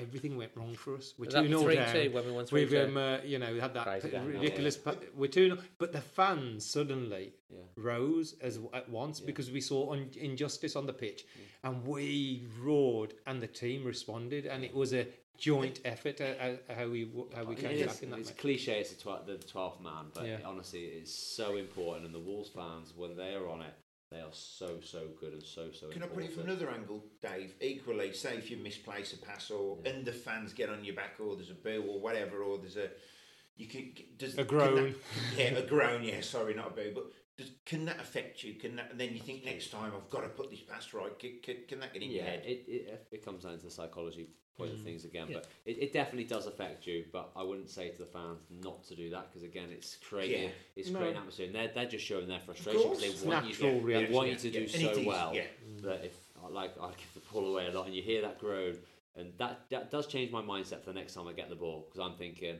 Right, I maybe just tried a pass and it hasn't come off, Yeah. and it's So I need to whatever. allow a little so let me just get a couple of safe passes away, And and, then then, I'll- then Yeah, I yeah, can go again. And that's kind of Makes how sense. most footballers work. Well, I say footballers on me. I don't think Ruben will work like that. I think he can get the ball. and just- do it and just do it anyway. anyway because he's that he's that good. South But, Bank getting on me yeah. back. but there obviously is types of players where if Ruben gave the ball away, there wouldn't be a groan as much with them. No. But then if, No. if Because you're sort of someone excited else- to Yeah, see yeah, trying yeah. things. Surprise. that someone else does, then there, Like there'll be a Traore. groan. Yeah, there'll be a groan straight away. But I wouldn't say that's a huge impact. I think that's just shit fans showing they've got emotion and Yeah. they want you to do well because they're frustrated if you don't do well. Yeah. Um, but I think more just from bringing the atmosphere from kick-off. I think that can give the players a lift at the very start. Mm. But the players need to know how to get the fans going as well, and that comes from Yeah. playing aggressive football at times, creating chances, even just shooting. Do you know what I mean? From long distance, when Neves has a shot, it it helps the crowd go, doesn't it? But you get that shoot, Yeah, yeah. So- shoot every so time a ball comes anywhere. Dave, that's absolutely brilliant. It's a fantastic question, and I think that's really insight. Might we even take a little clip of that at some point before the Forest game and put that out? Maybe that'll just help the fans get on stock because that's that's absolutely I don't think they'll need riding up at the No, side. no. yeah, yeah, I think they'll be all right. Yeah. Now, right, uh, before we just finish, obviously we're going to just come on the reminder about your charity game. But, you know, the big question that we've had, and this is for everyone, is like, are Wolves getting down? So, you know, how many points we're going to get, where we're going to finish, and who is going down? Who's the three that's going down? We'll go with you first on this one, Dave. What we're going to finish on points and position Um, and who's going down. Well, ten, 10 games left, and I think the next five games are the, the important ones. You don't want to be going into that last five and still be because it's tough, tough finish to the season, isn't it? Um, I think we'll be fine. I can see three wins and a couple of draws in there at least. So, So that's 38 points. yeah, and I think that'll be enough. I, as a minimum, I see that as what Wolves will get. Mm. I think they can go on and exceed that, but as a minimum, I think they'll do that, and that'll be enough because there's so many teams below them would, that would need to get to that level. Um, and Not everyone wouldn't will. have- but yeah. So I mean, where, where do you think Whereas, we'll if, end up whereas if? Wolves were, if it was a between four teams rather than eight, then it'd be a different story. So I think that'll that'll finish Wolves pretty much where they are at the moment. I think So around finish- about yeah. 13. Yeah. That'd be amazing. And who's going to go down then, in your opinion? Know it's a tough bit. Well, from from a from a selfish point of view, and doing sort of being having opportunities to do commentary on the EFL games, Yeah. it'd be great for the big teams to come down. So Yeah. for for West Ham and Everton and teams I have to see in the Championship. But my mate Conor's at um, at Everton, so I don't want to see them go down. I think I do think Bournemouth and Southampton, although they've rallied, I think those two will go down. And then after seeing Leeds on Saturday, I know they, they beat us, but I, I thought they're a poor team. I Yeah. think compared to other teams in and around it. So um, I didn't think they scored three goals out of absolutely nothing. But in between that, I thought Wolves were, were superior. Um, Just on the Conor situation, because obviously we had, you know, mentioned obviously he's out to Everton, he's out the team at the moment. Obviously, Bruno made those decisions. What happened in the summer? What was your kind of take on that and feeling on that? Um, And yeah, you know, speak, knowing Conor, I mean, you don't have to get too much into no, detail. I think it was the biggest thing. I felt it was a real shame that his what how much he's done to the club. Because I said on so many occasions, I thought he was the most important player to wear a Wolves shirt since Steve Bull Yeah. for what he did for the football club on and off the pitch and leading the football club. And still now, he's he's such a great guy. I'm not just saying this 'cause he's my he's my mate, but um, I really think he was he was really important to the football club. And for him not to get the the right send off and probably leaving a little bit of fans not a million percent behind him like they would have been maybe six months earlier Yeah. or whatever. I think that was probably the biggest shame at the whole situation that he didn't leave at the end of the season and it was like, thank you so much for everything you've done. You've been amazing. You've given your heart and soul to this football club, which he did. Uh, he kind of left on a bit of a cloud, and I felt that was bit of a from the way I it kind of come across is that Bruno had made a decision he was going to play this sort of system, and Conor wasn't, even though he was captain, wasn't going to be in there. The World Cup was coming up, and then they facilitated the move to thinking, and it's kind of you don't really know how he was feeling about that, how it was portrayed, because it was it's all happened under a different management. We know that a lot of people have changed. We saw that the likes of Ruddy and Saïss and all of those sort of leaders that lost the dressing room. And it's no surprise in some ways that Wolves then struggled early season because of that. Um, and obviously, if we'd have said at the end of last season that Conor wouldn't be here at the start of next season, and when the Everton fans couldn't believe that they got him for like what had happened, and it was it was a bit of a shock. It's like, you know, Conor, as you say, had given a, a lot, was proud to be the captain, and you know him quite really, really well. It's kind of like, you know, he, I suppose it'll all come out in the wash at some point. Did he- um, did he feel really down about it? I think, yeah, I think obviously what he'd given to the football club, I'm sure, and I'm sure he will do. Time heals a lot of stuff, Yeah. and I'm Mm. sure Wolves, but he'll have an unbelievable relationship with Wolves Oh, fans yeah, in a few years' time because he, I say he's been so. we put important. together a video for He's him so from a lot of fans, basically a lot of fans that when he went, we, Yeah. we actually on the channel, Yeah. we had around about 40, 50 fans that sent in, all sent in messages saying thank you for what you did. Yeah.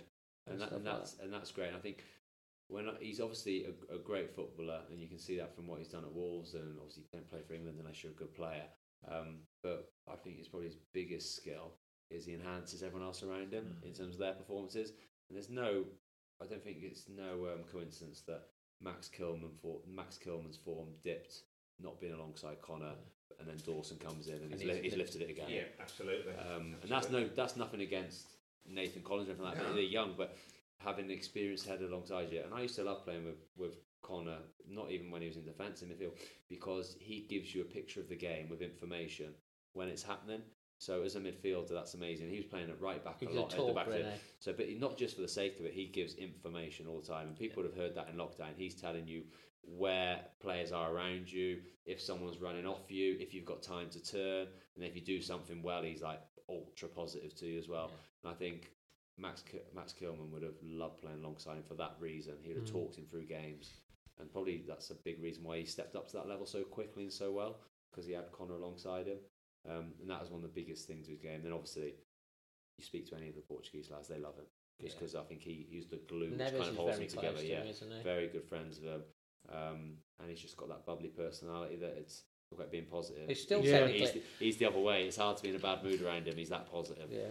Um, He's still technically a Wolves player as well. at is the it? moment, yeah, I, I don't know. how God knows what the, the agreement is, but obviously I think not. they've He's- got. he's- An, I think they've got an option to yeah, buy Everton. If he's not playing at Everton and they don't pull out, is, is he still a Wolves player then? And comes back and then Lopetegui? I, I, I, Well, God technically, that. yeah, that could happen. So- but that's really good. I didn't want to put too much on that because, Yeah. like, but it's got, as you mentioned it. I thought, I'd, you know, as a host, I'd chip that one in there. Um, Paul, um, points. I where think finishing? we'll get 12 points from the 10 games, 1.2 points per match, So which I think 39. which is roughly what we've been getting, or perhaps even slightly under.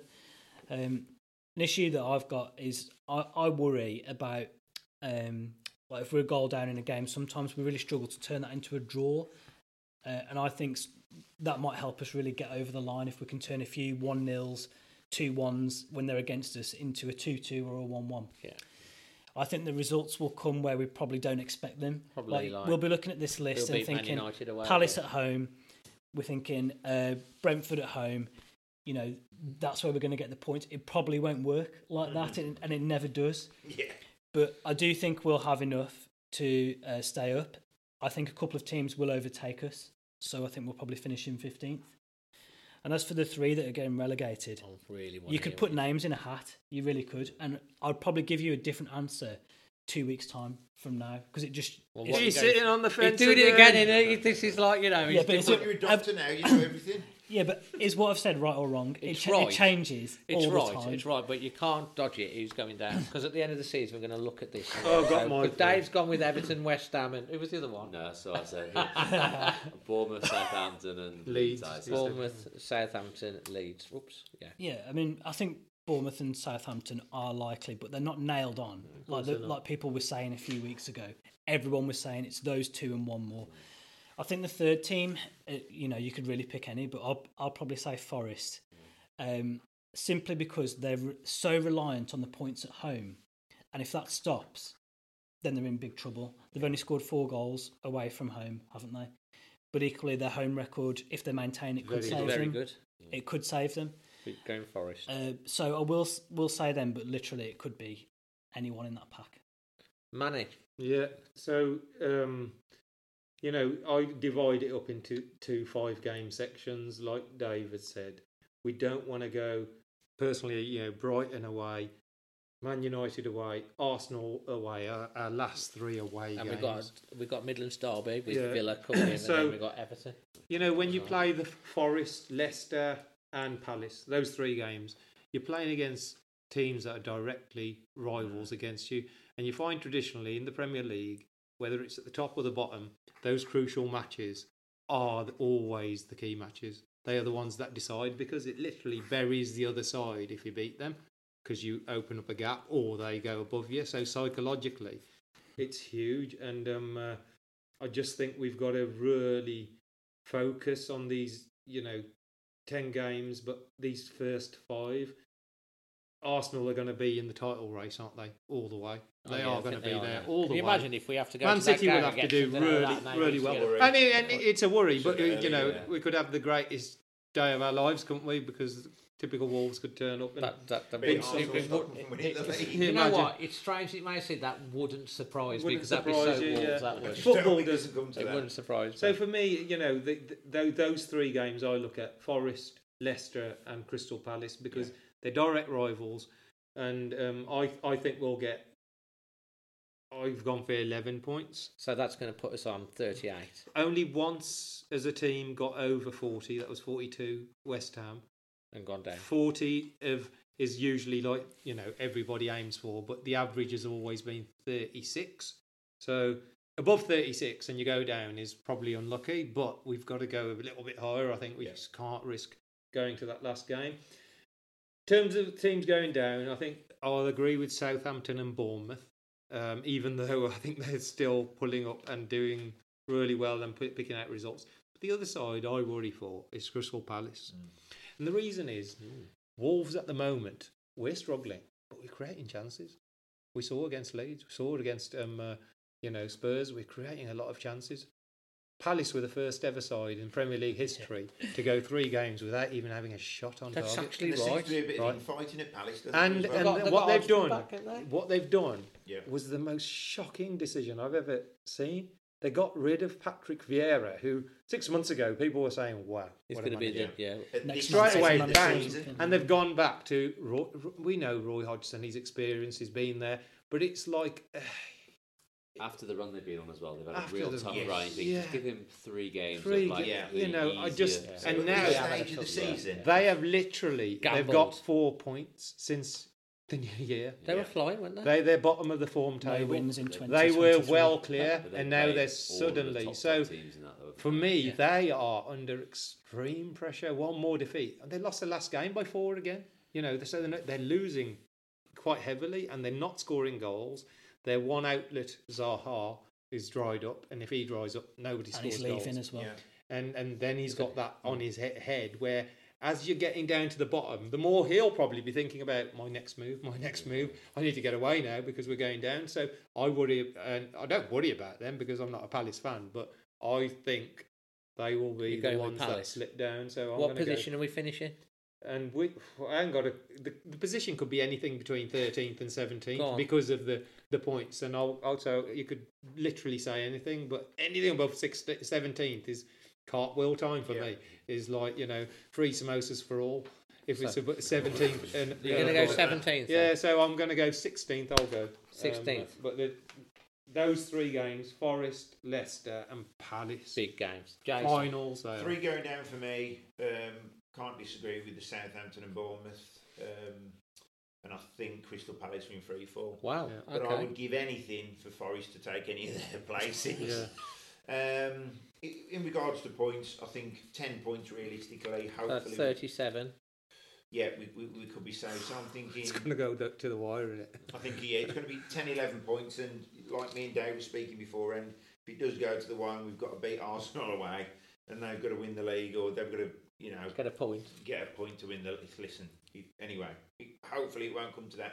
Hopefully it'll be all be wrapped up by the Man United Everton game. We'd hope. It always comes back to. I Remember that Blackburn game when we was it Blackburn that we? Uh, Yeah. Hey, I've never seen the most surreal game. I celebrated a loss so much when Oh, it's three 0 down. It's three two. It's a bit and like the both game this teams are sort of saying, "You have it for a bit." Because if we They score, we're didn't knocking wanna- Blackburn down. Do you remember that? It's Yeah, like I was, I was, just, I was into that game. I was in here watching it on that, Yeah. on well, not on that day, on the telly Oh, there. We were sending messages out to Mick on the on Were the ya? side to kind of Yeah. say how the other teams going. Oh, you were letting them- you- Half time we were doomed, weren't we? Yeah. it was three was 0 down. 3-0 But down. It was- it was a bit like result as well, Saturday's match, three- Black, Blackpool were doing well at Man United. I They were winning, and yeah, Birmingham. Were doing no. Birmingham were doing well at Spurs. Spurs. So we're winning. that's right. Yeah, Oh, then it all changed. and started- Craig Wigan, Wigan were winning as well. first. They sta they were staying up, and it was all going. Was it? Mental Was it it? was. Was it? Was it Stephen Hunt that scored the Yes. second Yeah, goal? yeah. it was right in line. It was beautiful goal. Curled it in, and then it was three two.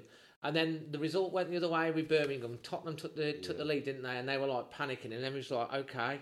Um, and then it was like the last two or three minutes. Blackburn didn't want to attack in case we caught them on the break Yeah. and scored, and they go down. And then it it was a surreal. They Yeah, were just, but keep, Jets they were just it in the keeping the ball, weren't they? And I remember everyone else was sitting off, and the message was to self. But then just Stephen Hunt, who just loved tackling. He kept edging to go all the time. He's like, I need to tackle. I need to do something.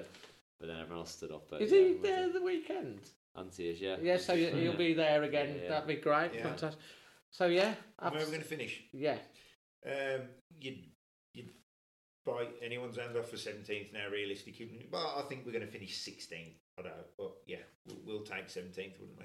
Well, I'm going to go 38 points. Yeah. Um, maybe 39. Mm, Three wins, three draws, perhaps. Um, and I'm going to go 15. 15 to 14, I think, in the end, I think. So that's one. So we're all. We'll You'd be up. happy We're to know that up. we all think we're gonna we're gonna stay up. You said relegated before, Dave. You were saying 19th. I've been saying all you were saying season. We're gonna stay. We better, I mean, come on. out. They've spent so. If we go down, it'd be an absolute disaster, wouldn't it? So we've got to stop up. But uh, we do believe we'll have enough. And like you're saying, there's about eight teams in the mix. Um, so it just goes to um, to say, Dave. Obviously, absolutely fantastic. Thank you so much for. Uh, for joining us today, and we started off the uh, the podcast by talking about obviously your charity game, and uh, the one thing I would say is like you know Dave's come tonight, and obviously he's put a lot of time and effort. It's for an absolutely fantastic cause. Just give it another little plug for everyone before we finish. Yeah, and any Wolves fans, there isn't a Wolves game this weekend, so if you want that football fix and you can get yourself down the M54, then it'd be amazing to see as many fans there as possible because there's such a good group of players who are playing in that game.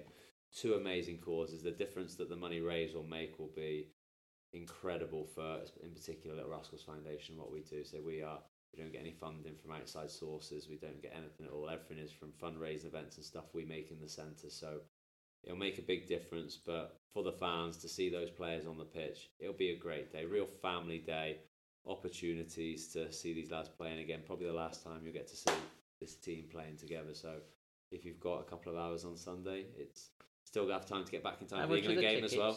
So they're twelve pound. Twelve pound on the door yeah, as well. Kids Pennies. Are, kids are a quid, I think. So Kids for a quid. yeah, so um, yeah, get yourself down. I say you've Brilliant. got enough time to get back and watch the England game after because that's not till five. So And can I just say, I've got a disabled daughter, and the, we've built a little sanctuary of a home, and what she gets from it is amazing, and I can see the first-hand difference it makes. So, you know, Wolves fans, please support it because that's a really, really great project.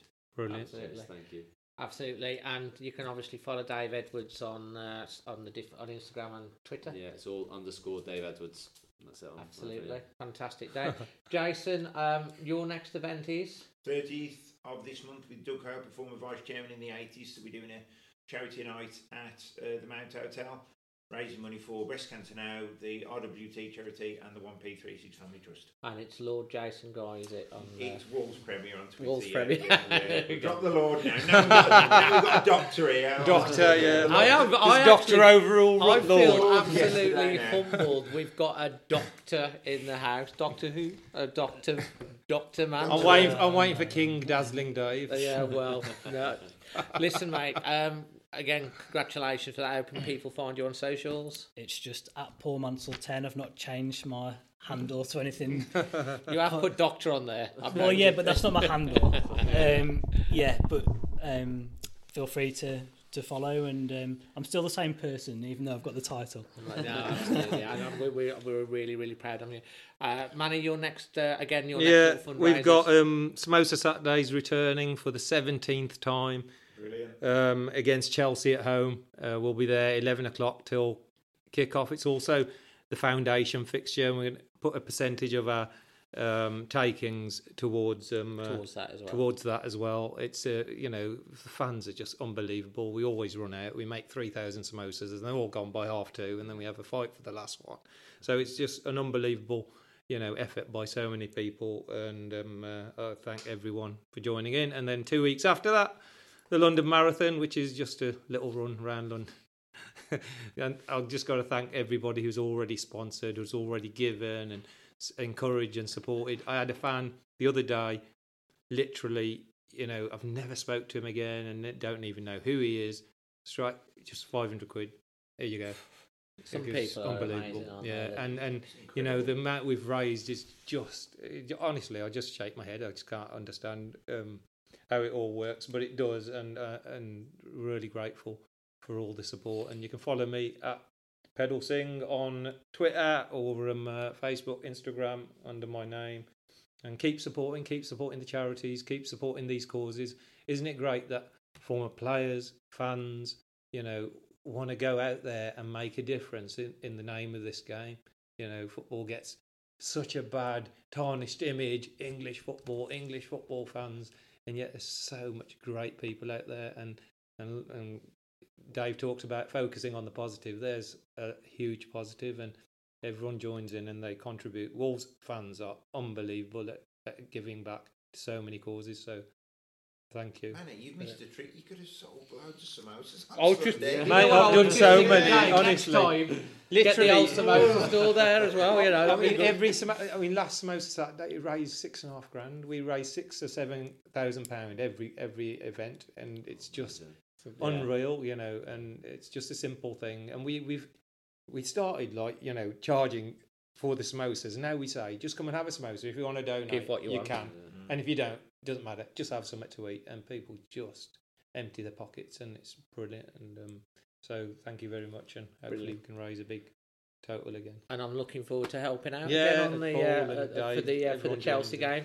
Uh, you can get me all socials, Dazzling Dave, and of course uh, you can follow Always Wolves on uh, you know Always Wolves on. We're even on TikTok now. And obviously, No uh, dancing, on, Dave. On, on the uh, on the on the on the YouTube channel and everything. Yeah, I, that was just living lockdown when I was bored, man. Um, but yeah, absolutely brilliant. So, and um, finally, just to, to close, Dave, thank you so much for giving up your time. I know how incredi- great fun. It's been incredibly busy you've been. I hope you've enjoyed it. Yeah. And uh, you know, get down on Sunday, uh, support this event. It's for an amazing cause, and it's going to make a difference to a lot of young people and stuff like that. And it's an incredible charity. But thank you so much Thanks, for joining fellas. us. Thank you very much. Cheers. And um, yeah, from all of us here, keep the faith. Remember, Wolves' motto is out of darkness, come as light. We're staying up. We're going to stay up. Always Wolves.